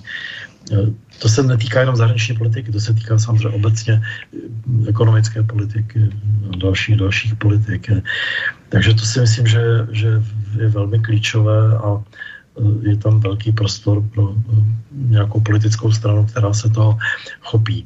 Eh, Andrej Babiš občas do toho zabrousí, ale jenom, jenom velmi teda občas. Eh, velmi intenzivně se o to pokouší SPD Okamura. Eh, uvidíme, jak to dopadne ve volbách. Eh, přes ten všechny obrovský tlak eh, se eh, docela dobře vymanilo Rusko z, toho, z, té, z té minulosti jelcinovské a, a z toho strašlivého marazmu všech těch poradců, kteří se snažili rozmělnit vlastně jakoukoliv ruskou politiku. Za mě je velmi zajímavé, že se že zpátky si našli jako nějakou cestu k nějakému svému sebevědomí. Myslím, že to hodně, že jim hodně pomohlo. Pomohlo i ten soustředěný nápor ze všech stran, eh, tak já mám takový pocit, že tady příklady nějaký, nějaké jsou, no ale hlavně tady ve střední Evropě máme Maďarsko. Maďarsko a sebevědomou Orbánovskou politiku. Ano, eh, tak my se, my se těžko můžeme srovnávat eh, s Ruskem. Jo. Tak Rusko, Rusko pochopitelně zažilo ten, ten rozval těch 90. let naprosto, naprosto brutálně. Já mám teda řadu, řadu jako známých v Rusku pořád jako udržujeme vztahy. Občas se teda dohadujeme velmi dramaticky, protože někteří jsou pro Putina, někteří proti Putinovi, ale oni jsou prostě příliš velký. Oni jako se museli postavit na vlastní nohy, protože jinak by zahynuli, jinak by si je rozebrali.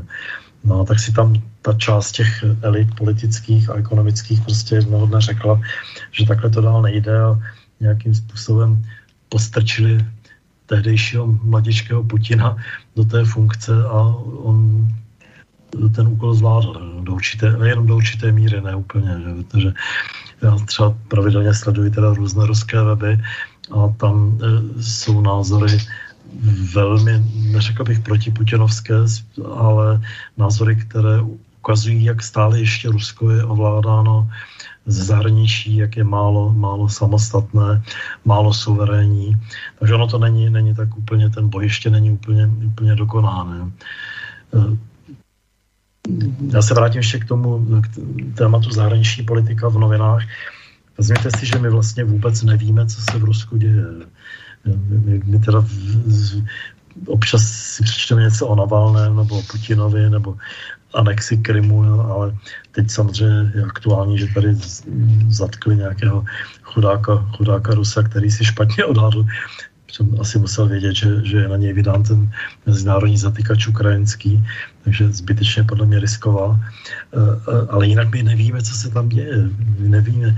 Já, já denně sleduji ruské weby a tam je ta ta paleta těch názorů je tak obrovská, že si to vůbec nemůžeme u nás představit, že jsou tam samozřejmě oficiální weby, jsou tam ekonomické weby, jsou tam bulvární weby, no je to prostě je to pelmel nejrůznějších názorů. Ne? Protože mám stejného koníčka, tak samozřejmě vám naprosto rozumím a, a je potom zoufalé si číst takové ty fousaté názory staré, nebo které vyplývají z toho pohledu starého 40 let a nebo ještě staršího a taková ta schémata, kliše, eh, které, hm, který, která právě si tady šíří ti různí nedovzdělaní novináři. Já jsem si říkal, že, byste, že bychom si jako mohli, hlavně vy, odpočinout od mluvení a právě proto to byl takový oslý můstek, eh, že pustím Pelageu, eh, asi znáte, 35 ano. let, eh, krásný hlas, sloužila umělkyně, v tomto mládí, jak si znovu interpretuje všechny možné kozácké písně, takže takový, takový ten sen Stěpana Razina si myslím, že můžeme pustit. Tak já poprosím, poprosím Borise, aby nám tam vložil hudební vsuvku.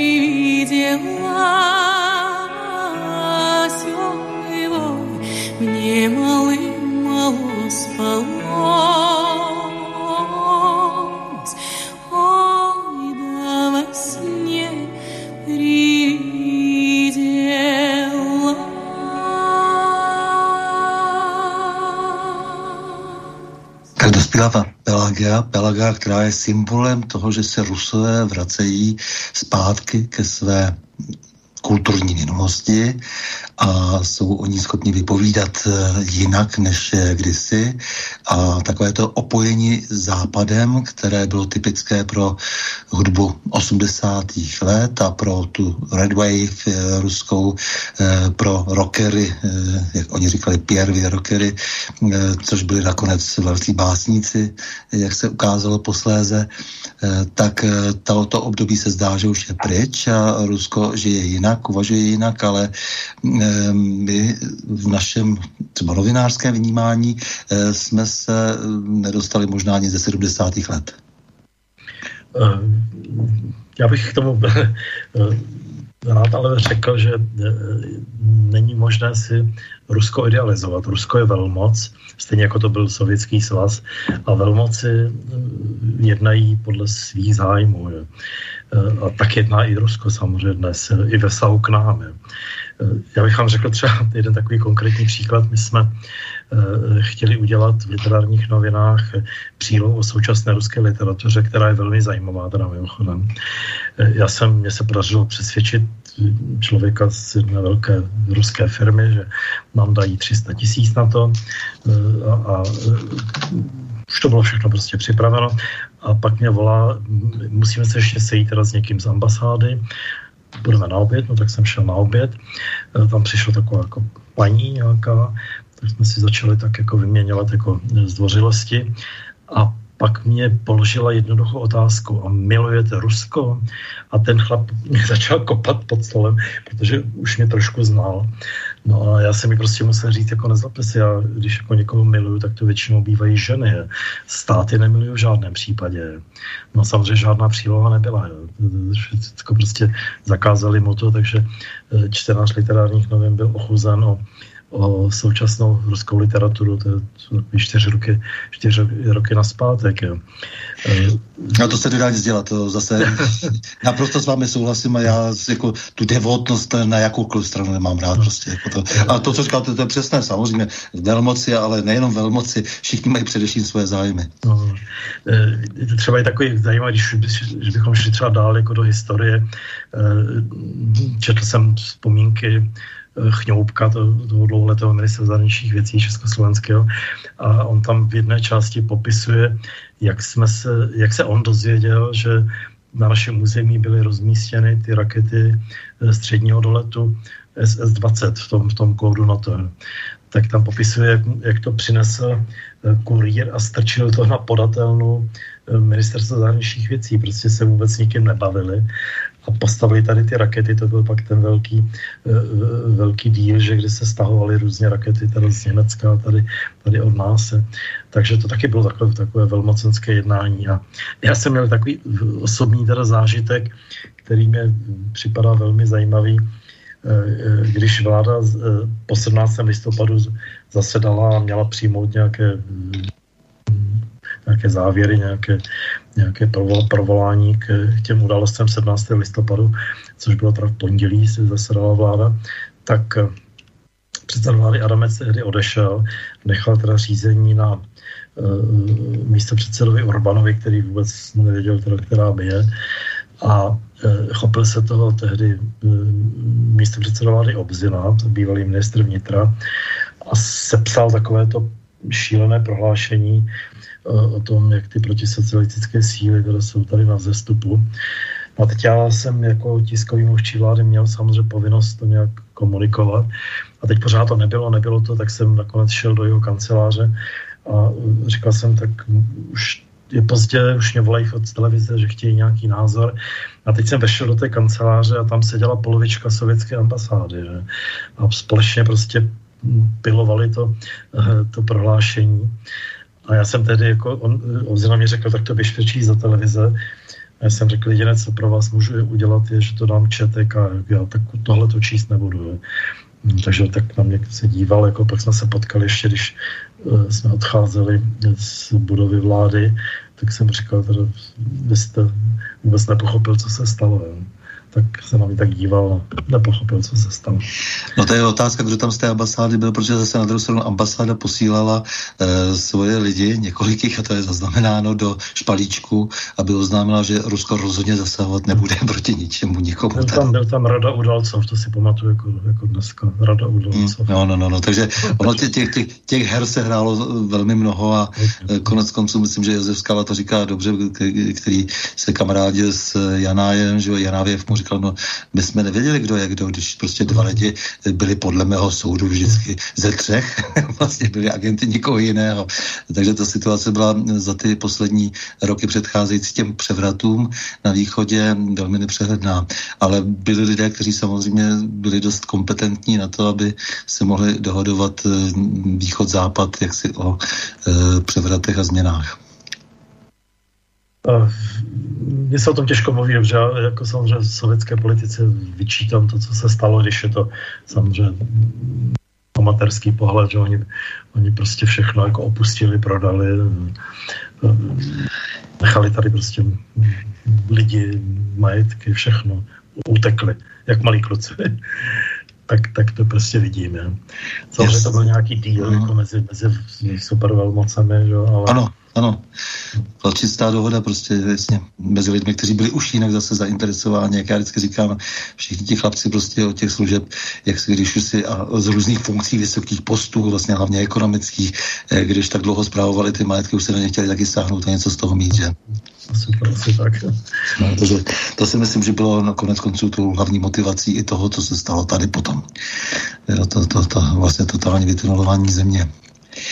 Eh, já se zeptám ještě, jak vy teda eh, vnímáte, když jako jste přes tu zahraniční politiku víc než kdokoliv jiný eh, v těch mezi těmi mediálními odborníky, jak vy vlastně vnímáte tu naší středoevropskou politiku? Protože já se snažím pořád dobrat toho, co to je středoevropská politika, protože marná sláva, každému tady kladu tuto otázku, nevím, proč by jsme se měli bavit o východu nebo západu, my jsme prostě ve střední Evropě a to nás určovalo po celá staletí a eh, kdo jaksi není vzdělán historicky, eh, tak se to asi zřejmě moc neuvědomuje a používá velmi prázdně eh, ty fráze, které se po něm chtějí používat.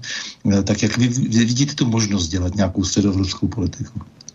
Já, jestli bych mohl napsat se tedy trošku trošku vymluvit. Já, já opravdu nejsem specialista na zahraniční politiku. Já jsem hodně o zahraniční politice psal. Samozřejmě eh, sleduji teda, co se děje ve světě i tady kolem nás, ale abych se sám označil za nějakého eh, znalce, to bych, to bych jako nerad, to bych si myslím přeceňoval.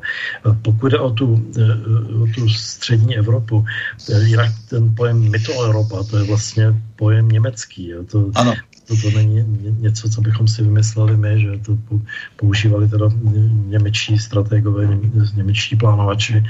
A teď se nám to ovšem vrací tak trochu v, proti Německu. E, já si myslím, že ty zájmy těch zemí Vyšegrádu jsou, jsou velmi podobné. Teď se k tomu vlastně připojilo i Rakousko. A e, myslím si, že bychom se měli pokusit to nějakým způsobem formalizovat i přes, přes ten Vyšehrad, skupinu Vyšehrad, přes řadu, řadu jako dílčích dohod v těch věcech, kterým, kterých se chceme, e, řekl bych, té zhoubné, zhoubné západoevropské politice postavit. Ať už je to teda ten, ten genderismus, ať už je to, ať už je to ten, ten zelený úděl, ať jsou to imigranti, můžete pokračovat mnoha dalšími směry. Já si myslím, že to je pro nás jako velká šance. Že toto Maďarsko ustálo, to je zjevné, že že to ustojí i Polsko, které je prostě příliš velké na to, aby ho, aby ho mohl někdo, někdo spacifikovat, to je také jasné. A myslím si, že Česko a Slovensko by se k tomu mělo, eh, mělo připojit. Pochopitelně bude na nás, na Slovensko a na Česko vykonáván teda mnohem větší a sofistikovanější tlak, abychom do toho nešli, protože ty ekonomické zájmy jsou tady, jsou tady větší. Eh, jsou, ale na druhou stranu eh, začínáme být i určitým nezbytím eh, pro to, aby se udržela nějaká ještě nějaký čas, jakási životní úroveň v západní Evropě, protože de facto jsme vysáváni se vším všade a Česká republika v tomto hraje ve střední Evropě určitě prim. Uh tak rozumíte, vysávání, tak my jsme přijali pravidla hry, že aby jsme, Bohužel. jsme řekli, že chceme tržní ekonomiku, že, že, je tady volná hra tržních sil, že se mohou teda zahraniční investoři a ti jako to nejsou ideologové, že ti jako eh, ti prostě eh, tady investovali a chtějí ty peníze na zpátek. No ale my jsme dopustili, že oni vlastní ten trh, eh, takže tady žádný volný ano, trh ano. není. To, to se to, dopadlo to přesně obráceně. My jsme si chtěli užít volný trh, ale volný trh není. Já, eh, já se omlouvám, ale já, mi vždycky jako vyskakují takové, jako, takové vzpomínky. Eh, když jsem začal pracovat jako s Handelsbatem, tak jsme měli nějaký meeting ve Frankfurtu. Eh, tehdy šíše Handelsbatu, tak jsme probrali jako všechno, co jsme prodat měli a mě říká, hle, já jdu večer na nějaký, tady nějaký mejdan Svazu německého kovoprůmyslu, pojď, půjdeš tam se mnou, něco tam vypijeme a sníme. No tak jsme tam šli a teď já jsem tam, a tak tím, jak mluvím německy, tak jsem jako neměl komunikační problém, tak ti pánové už byli všichni takový jako lehce, lehce ovíněni, tak jsme tam popíjeli víno, něčím jsme to jako doplňovali nějakým dobrým jídlem. A, a e, e, přitočil se ke mně jeden člověk, já už nevím, jak se jmenoval, a vy jste z Prahy, no to je opravdu mám rád, já tam jezdím často a teď mi začal jako vykládat taky. A pak mi říkal, jak, jak byl při opilí, tak mi říkal, já vám něco povím. Já vám řeknu, na co si máte, dáte, na, na, na co si máte dáte pozor, dát pozor. Pardon. Uh, on mi řekl, vy si neumíte představit, co úsilí nás stálo získat na zpátek ten majetek, který nám po válce sebrali američani. A v tom jako vyjádřil prostě ten problém i vlastně té privatizace všeho, že, že je to boj o, o trh, o, o, o majetky, o pozice a ten, kdo to vyhraje, tak ten z toho profituje, ten, kdo to prohraje, tak samozřejmě profituje taky, protože to všechno funguje a lidi dostávají zaplaceno, no, není tady hlad a tak, ale samozřejmě profituje z toho podstatně méně. Dobře, ale ta e, pauperizace společnosti, to chudnutí společnosti, to tady probíhá, e, to se asi těžko dá jako teď nějakým způsobem e, zastavit prakticky. My jsme v situaci, kdy z toho nebude profitovat e, ta česká společnost jako celek.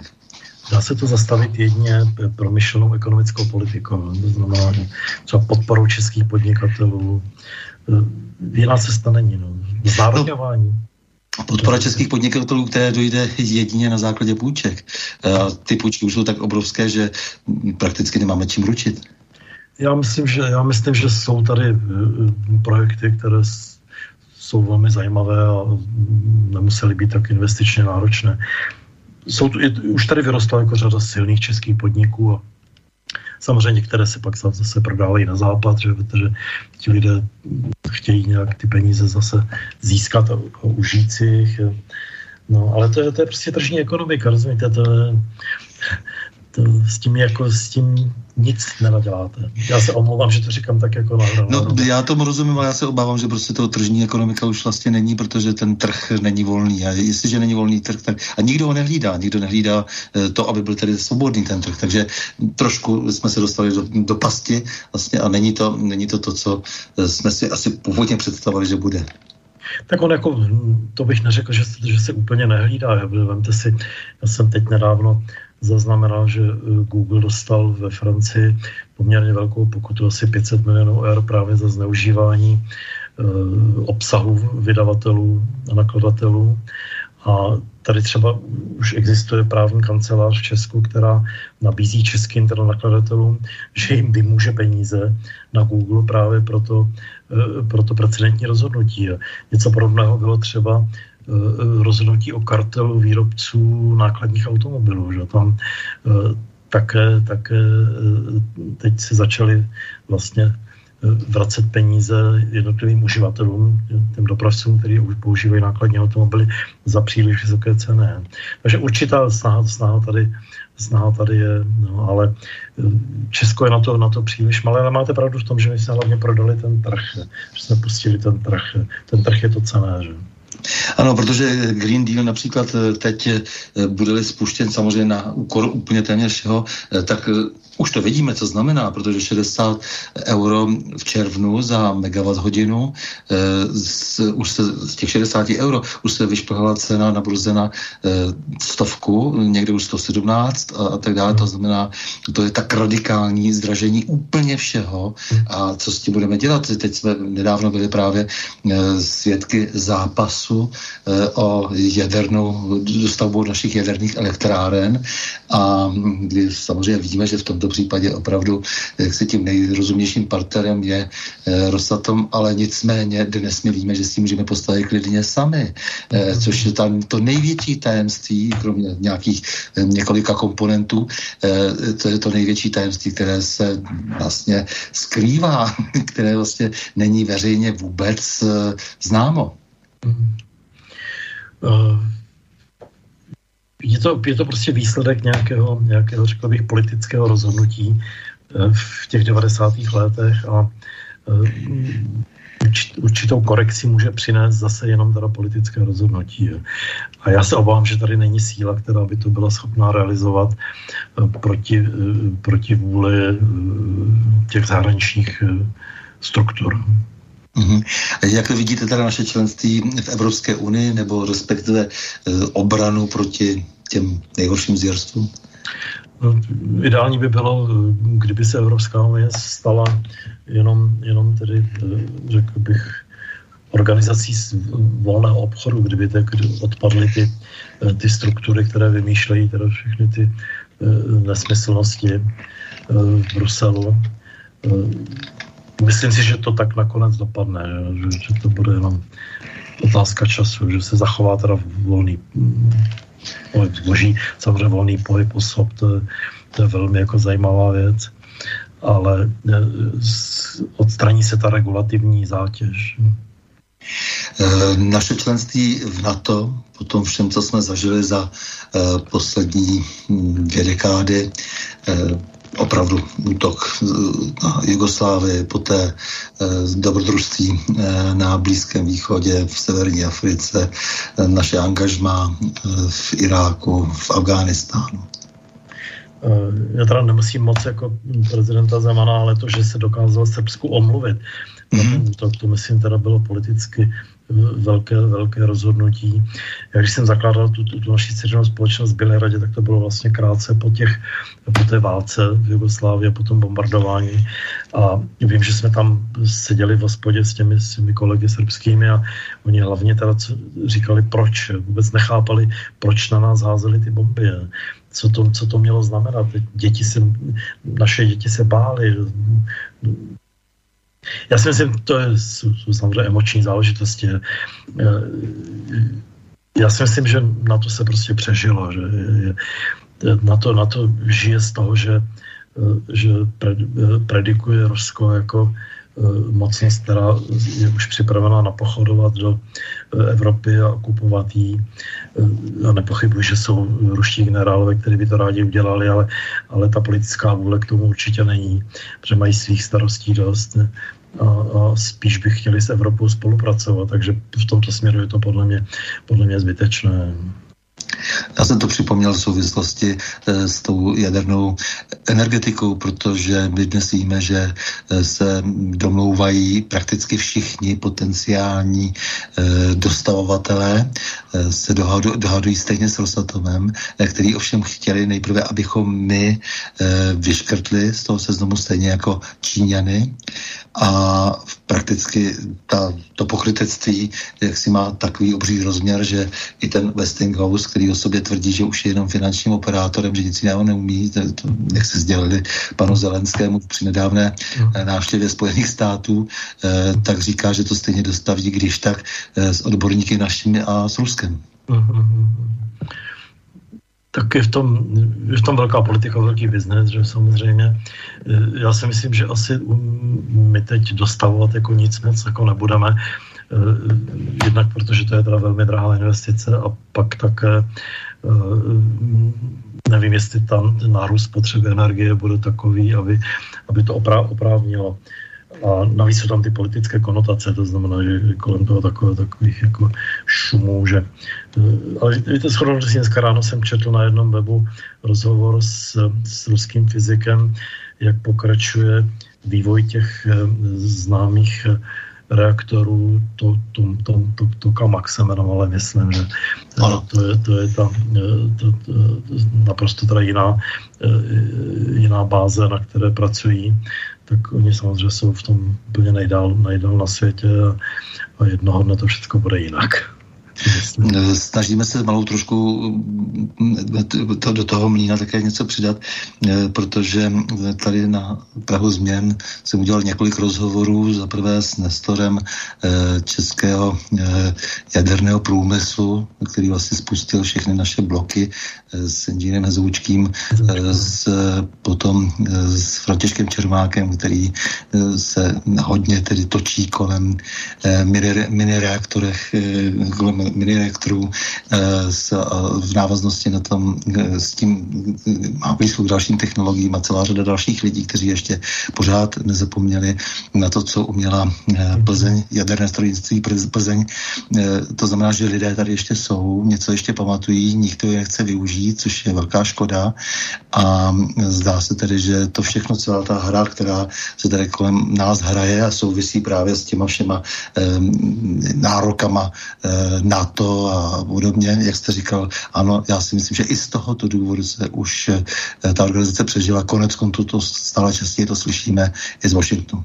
Takže já si myslím, že opravdu je nutná, eh, eh, nutný jiný typ aliance určitě, pokud aliance, samozřejmě vždy se musí uzavírat nějaké Eh, třeba multilaterální dohody.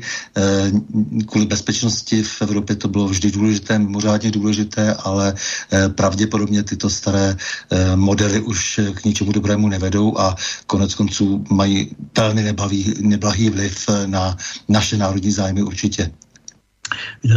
Já si myslím, že svět je teď v, v procesu obrovských změn, to znamená, eh, ten Afganistán, řekněme, nebyl náhodný, to, to nebylo, že najednou si, eh, si americký prezident řekl, že zmizí.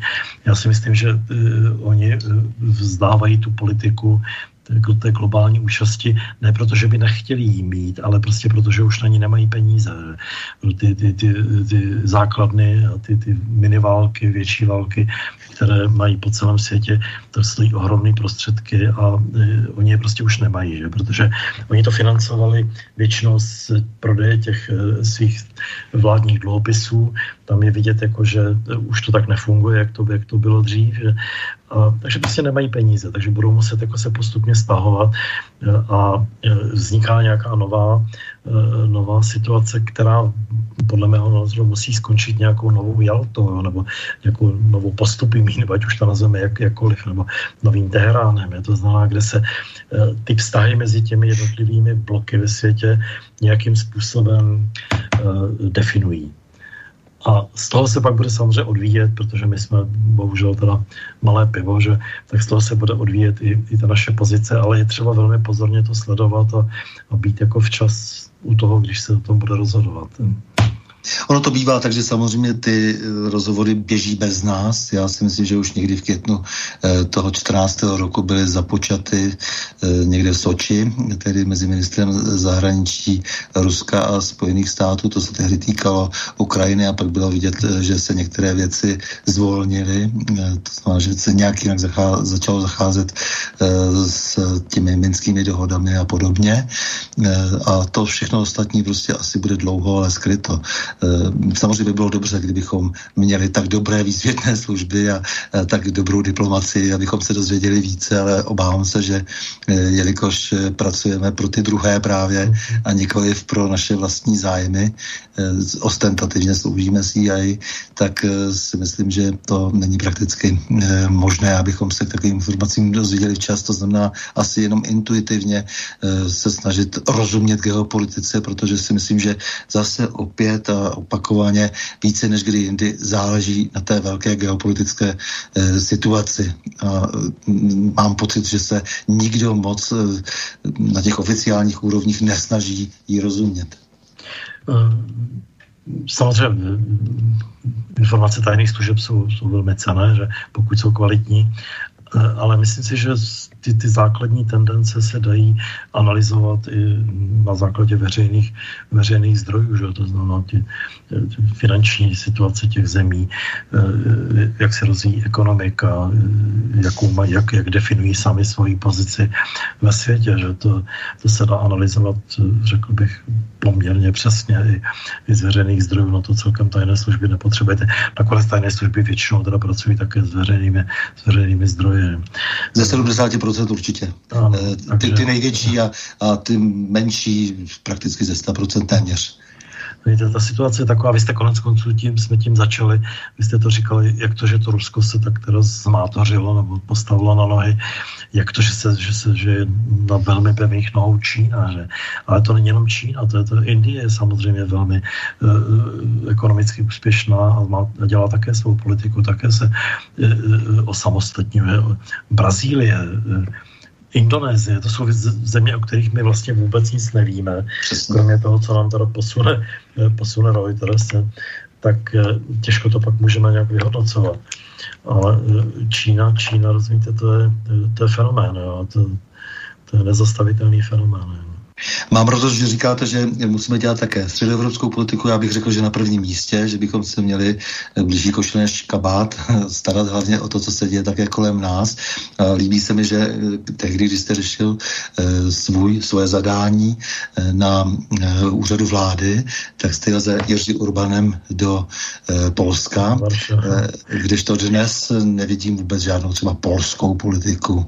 Hmm. Nevidím pořádnou ani proslovenskou politiku Eh, o Maďarsku ani nemluvě, eh, protože to, ta V4 to je jenom eh, taková papírová organizace, která prakticky nemá žádnou pořádnou agendu, která byla přísně hlídána, dodržována, rozpracovávána, nic takového prakticky kolem té V4 není.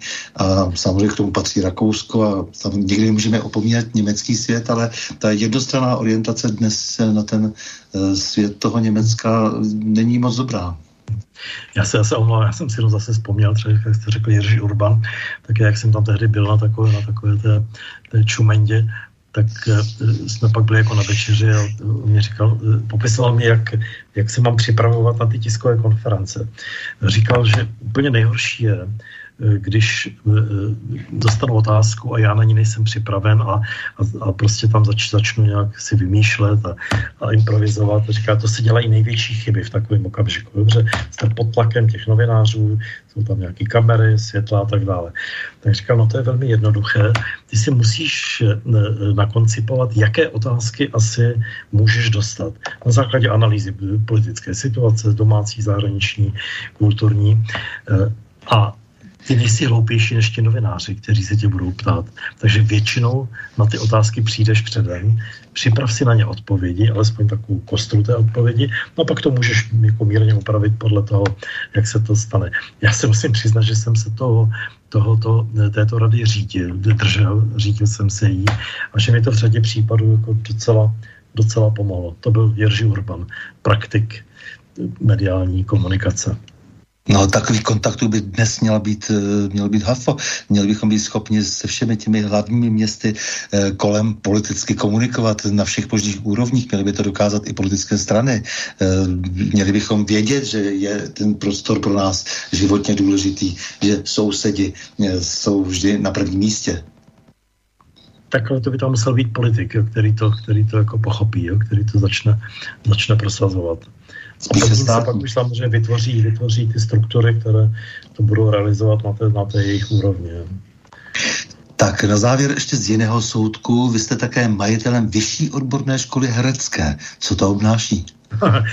ne, rozumíte, já jsem, když jsem skončil ve VLP, tak já tím, jak jsem byl integrován do, to, do těch německých manažerských krů, tak mě zavolal jeden teda bývalý kolega z Handelsblatu, eh, který eh, pracuje pro eh, firmu Kokonos, což je taková velká německá firma, která provozuje řadu soukromých škol, vysokých i středních.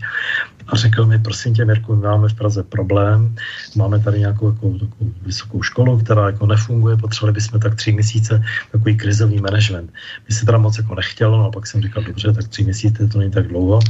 No tak jsem tam přišel, teď jsem samozřejmě otevřel tu skříň s těmi všemi kostlivci, takový ty různé no, no, peněžní malverzace a tak dále. Eh, no pak přišel ještě, ještě, ještě tři měsíce a kdyby si vymyslel nějaký rozvoj, že chtěli bychom jako něco koupit, tak jsem začal uvažovat, jako co bychom koupili, jednal jsem s nějakými vysokými školami, eh, nějak moc to eh, nedopadlo. A já jsem pak asi po, po devíti měsících jsem musel jet tehdy do Berlína za panem Edgarem, kterému to v té konečné fázi patří. A říkal jsem, ale já strašně rád teda pro vás pracuju, ale já už, ne, já už nemůžu. Já nejsem specialista na školy a navíc mám teda literární noviny a potřebuji se tomu věnovat. Takže jsme se teda přátelsky rozešli ale já jsem v té době, jedna z těch potenciálních akvizic byla právě Vyšší odborná škola herecká, kterou ta majitelka chtěla prodat. A my jsme tam chtěli vytvořit, protože oni měli v Düsseldorfu velmi pěknou takovou školu, takovou uměleckého zaměření, designu, módy, eh, mediální komunikace, že bychom z toho udělali takový, takový jako prostě menší jako koncern. No nakonec já jsem tu školu koupil sám, asi před šesti lety a příliš jsem se tomu jako nevěnoval, byla tam jedna kolegyně, která eh, jako tomu šefovala, ale tam mě pak jako asi před dvěma lety řekla, já už bych jako ráda odešla, protože mám nějaké jiné zájmy, takže jsem se musel teda chopit řízení té školy a velmi mě to baví. velmi mě to baví. Je to spousta prostě mladých lidí, teda velmi extrovertní, kteří, kteří prostě samozřejmě nevědí, co je v životě čeká, takže, takže jdou do toho jako s plnou parou. A je to, je to zábava, je to zábava. To vám přeju, protože potom všem napětí, vypětí, eh, které se zažil v novinách a konec konců i potom eh, ta, ty, ty, ty složité ekonomické motanice kolem literárních novin, tak si zasloužíte eh, teď už jaksi tak, takovou tu pohodu, kdy vlastně si rozdáváte radost. Děkuji. Tak ono to je samozřejmě práce také, že není to jenom radost, ale, ale je to taková radostná práce. Je to radostná práce. Tak milý Miroslave Pavle, já moc děkuji za rozhovor, ale hlavně za celoživotní snahu udržet profesionalitu v oboru, který tak snadno podléhá té dobové korozi. E, v oboru ten měl a má na svědomí hekatoby mrtvých jenom proto, že mocní záměrně připustili, aby tuto profesi vykonávali lidé amorální, povolní a hloupí. Děkuji za pozvání, bylo to příjemné. S vámi, milí posluchači, se také loučím a to s přáním. Mějme se rádi, buďme svobodní, zpříjmení, nevěšme hlavu. Stojíme při svých bližních i národech. Nepřátel se nelekejme a na množství nehleďme. Pořadu na Prahu změn se uslyšíme opět za týden v pondělí 20. září v obvyklých 20 hodin a 30 minut. Naslyšenou a do počutě.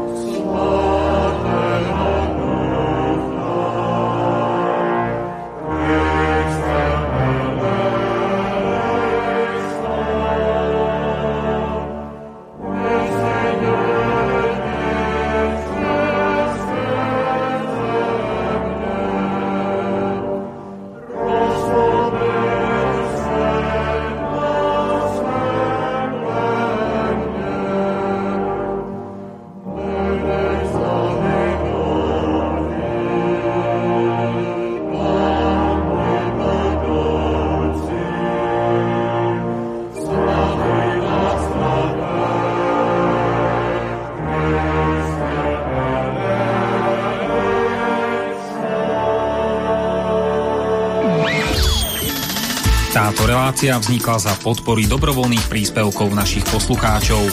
I ty sa k ním môžeš pridať. Viac informácií nájdeš na www.slobodnyvysielac.sk Ďakujeme.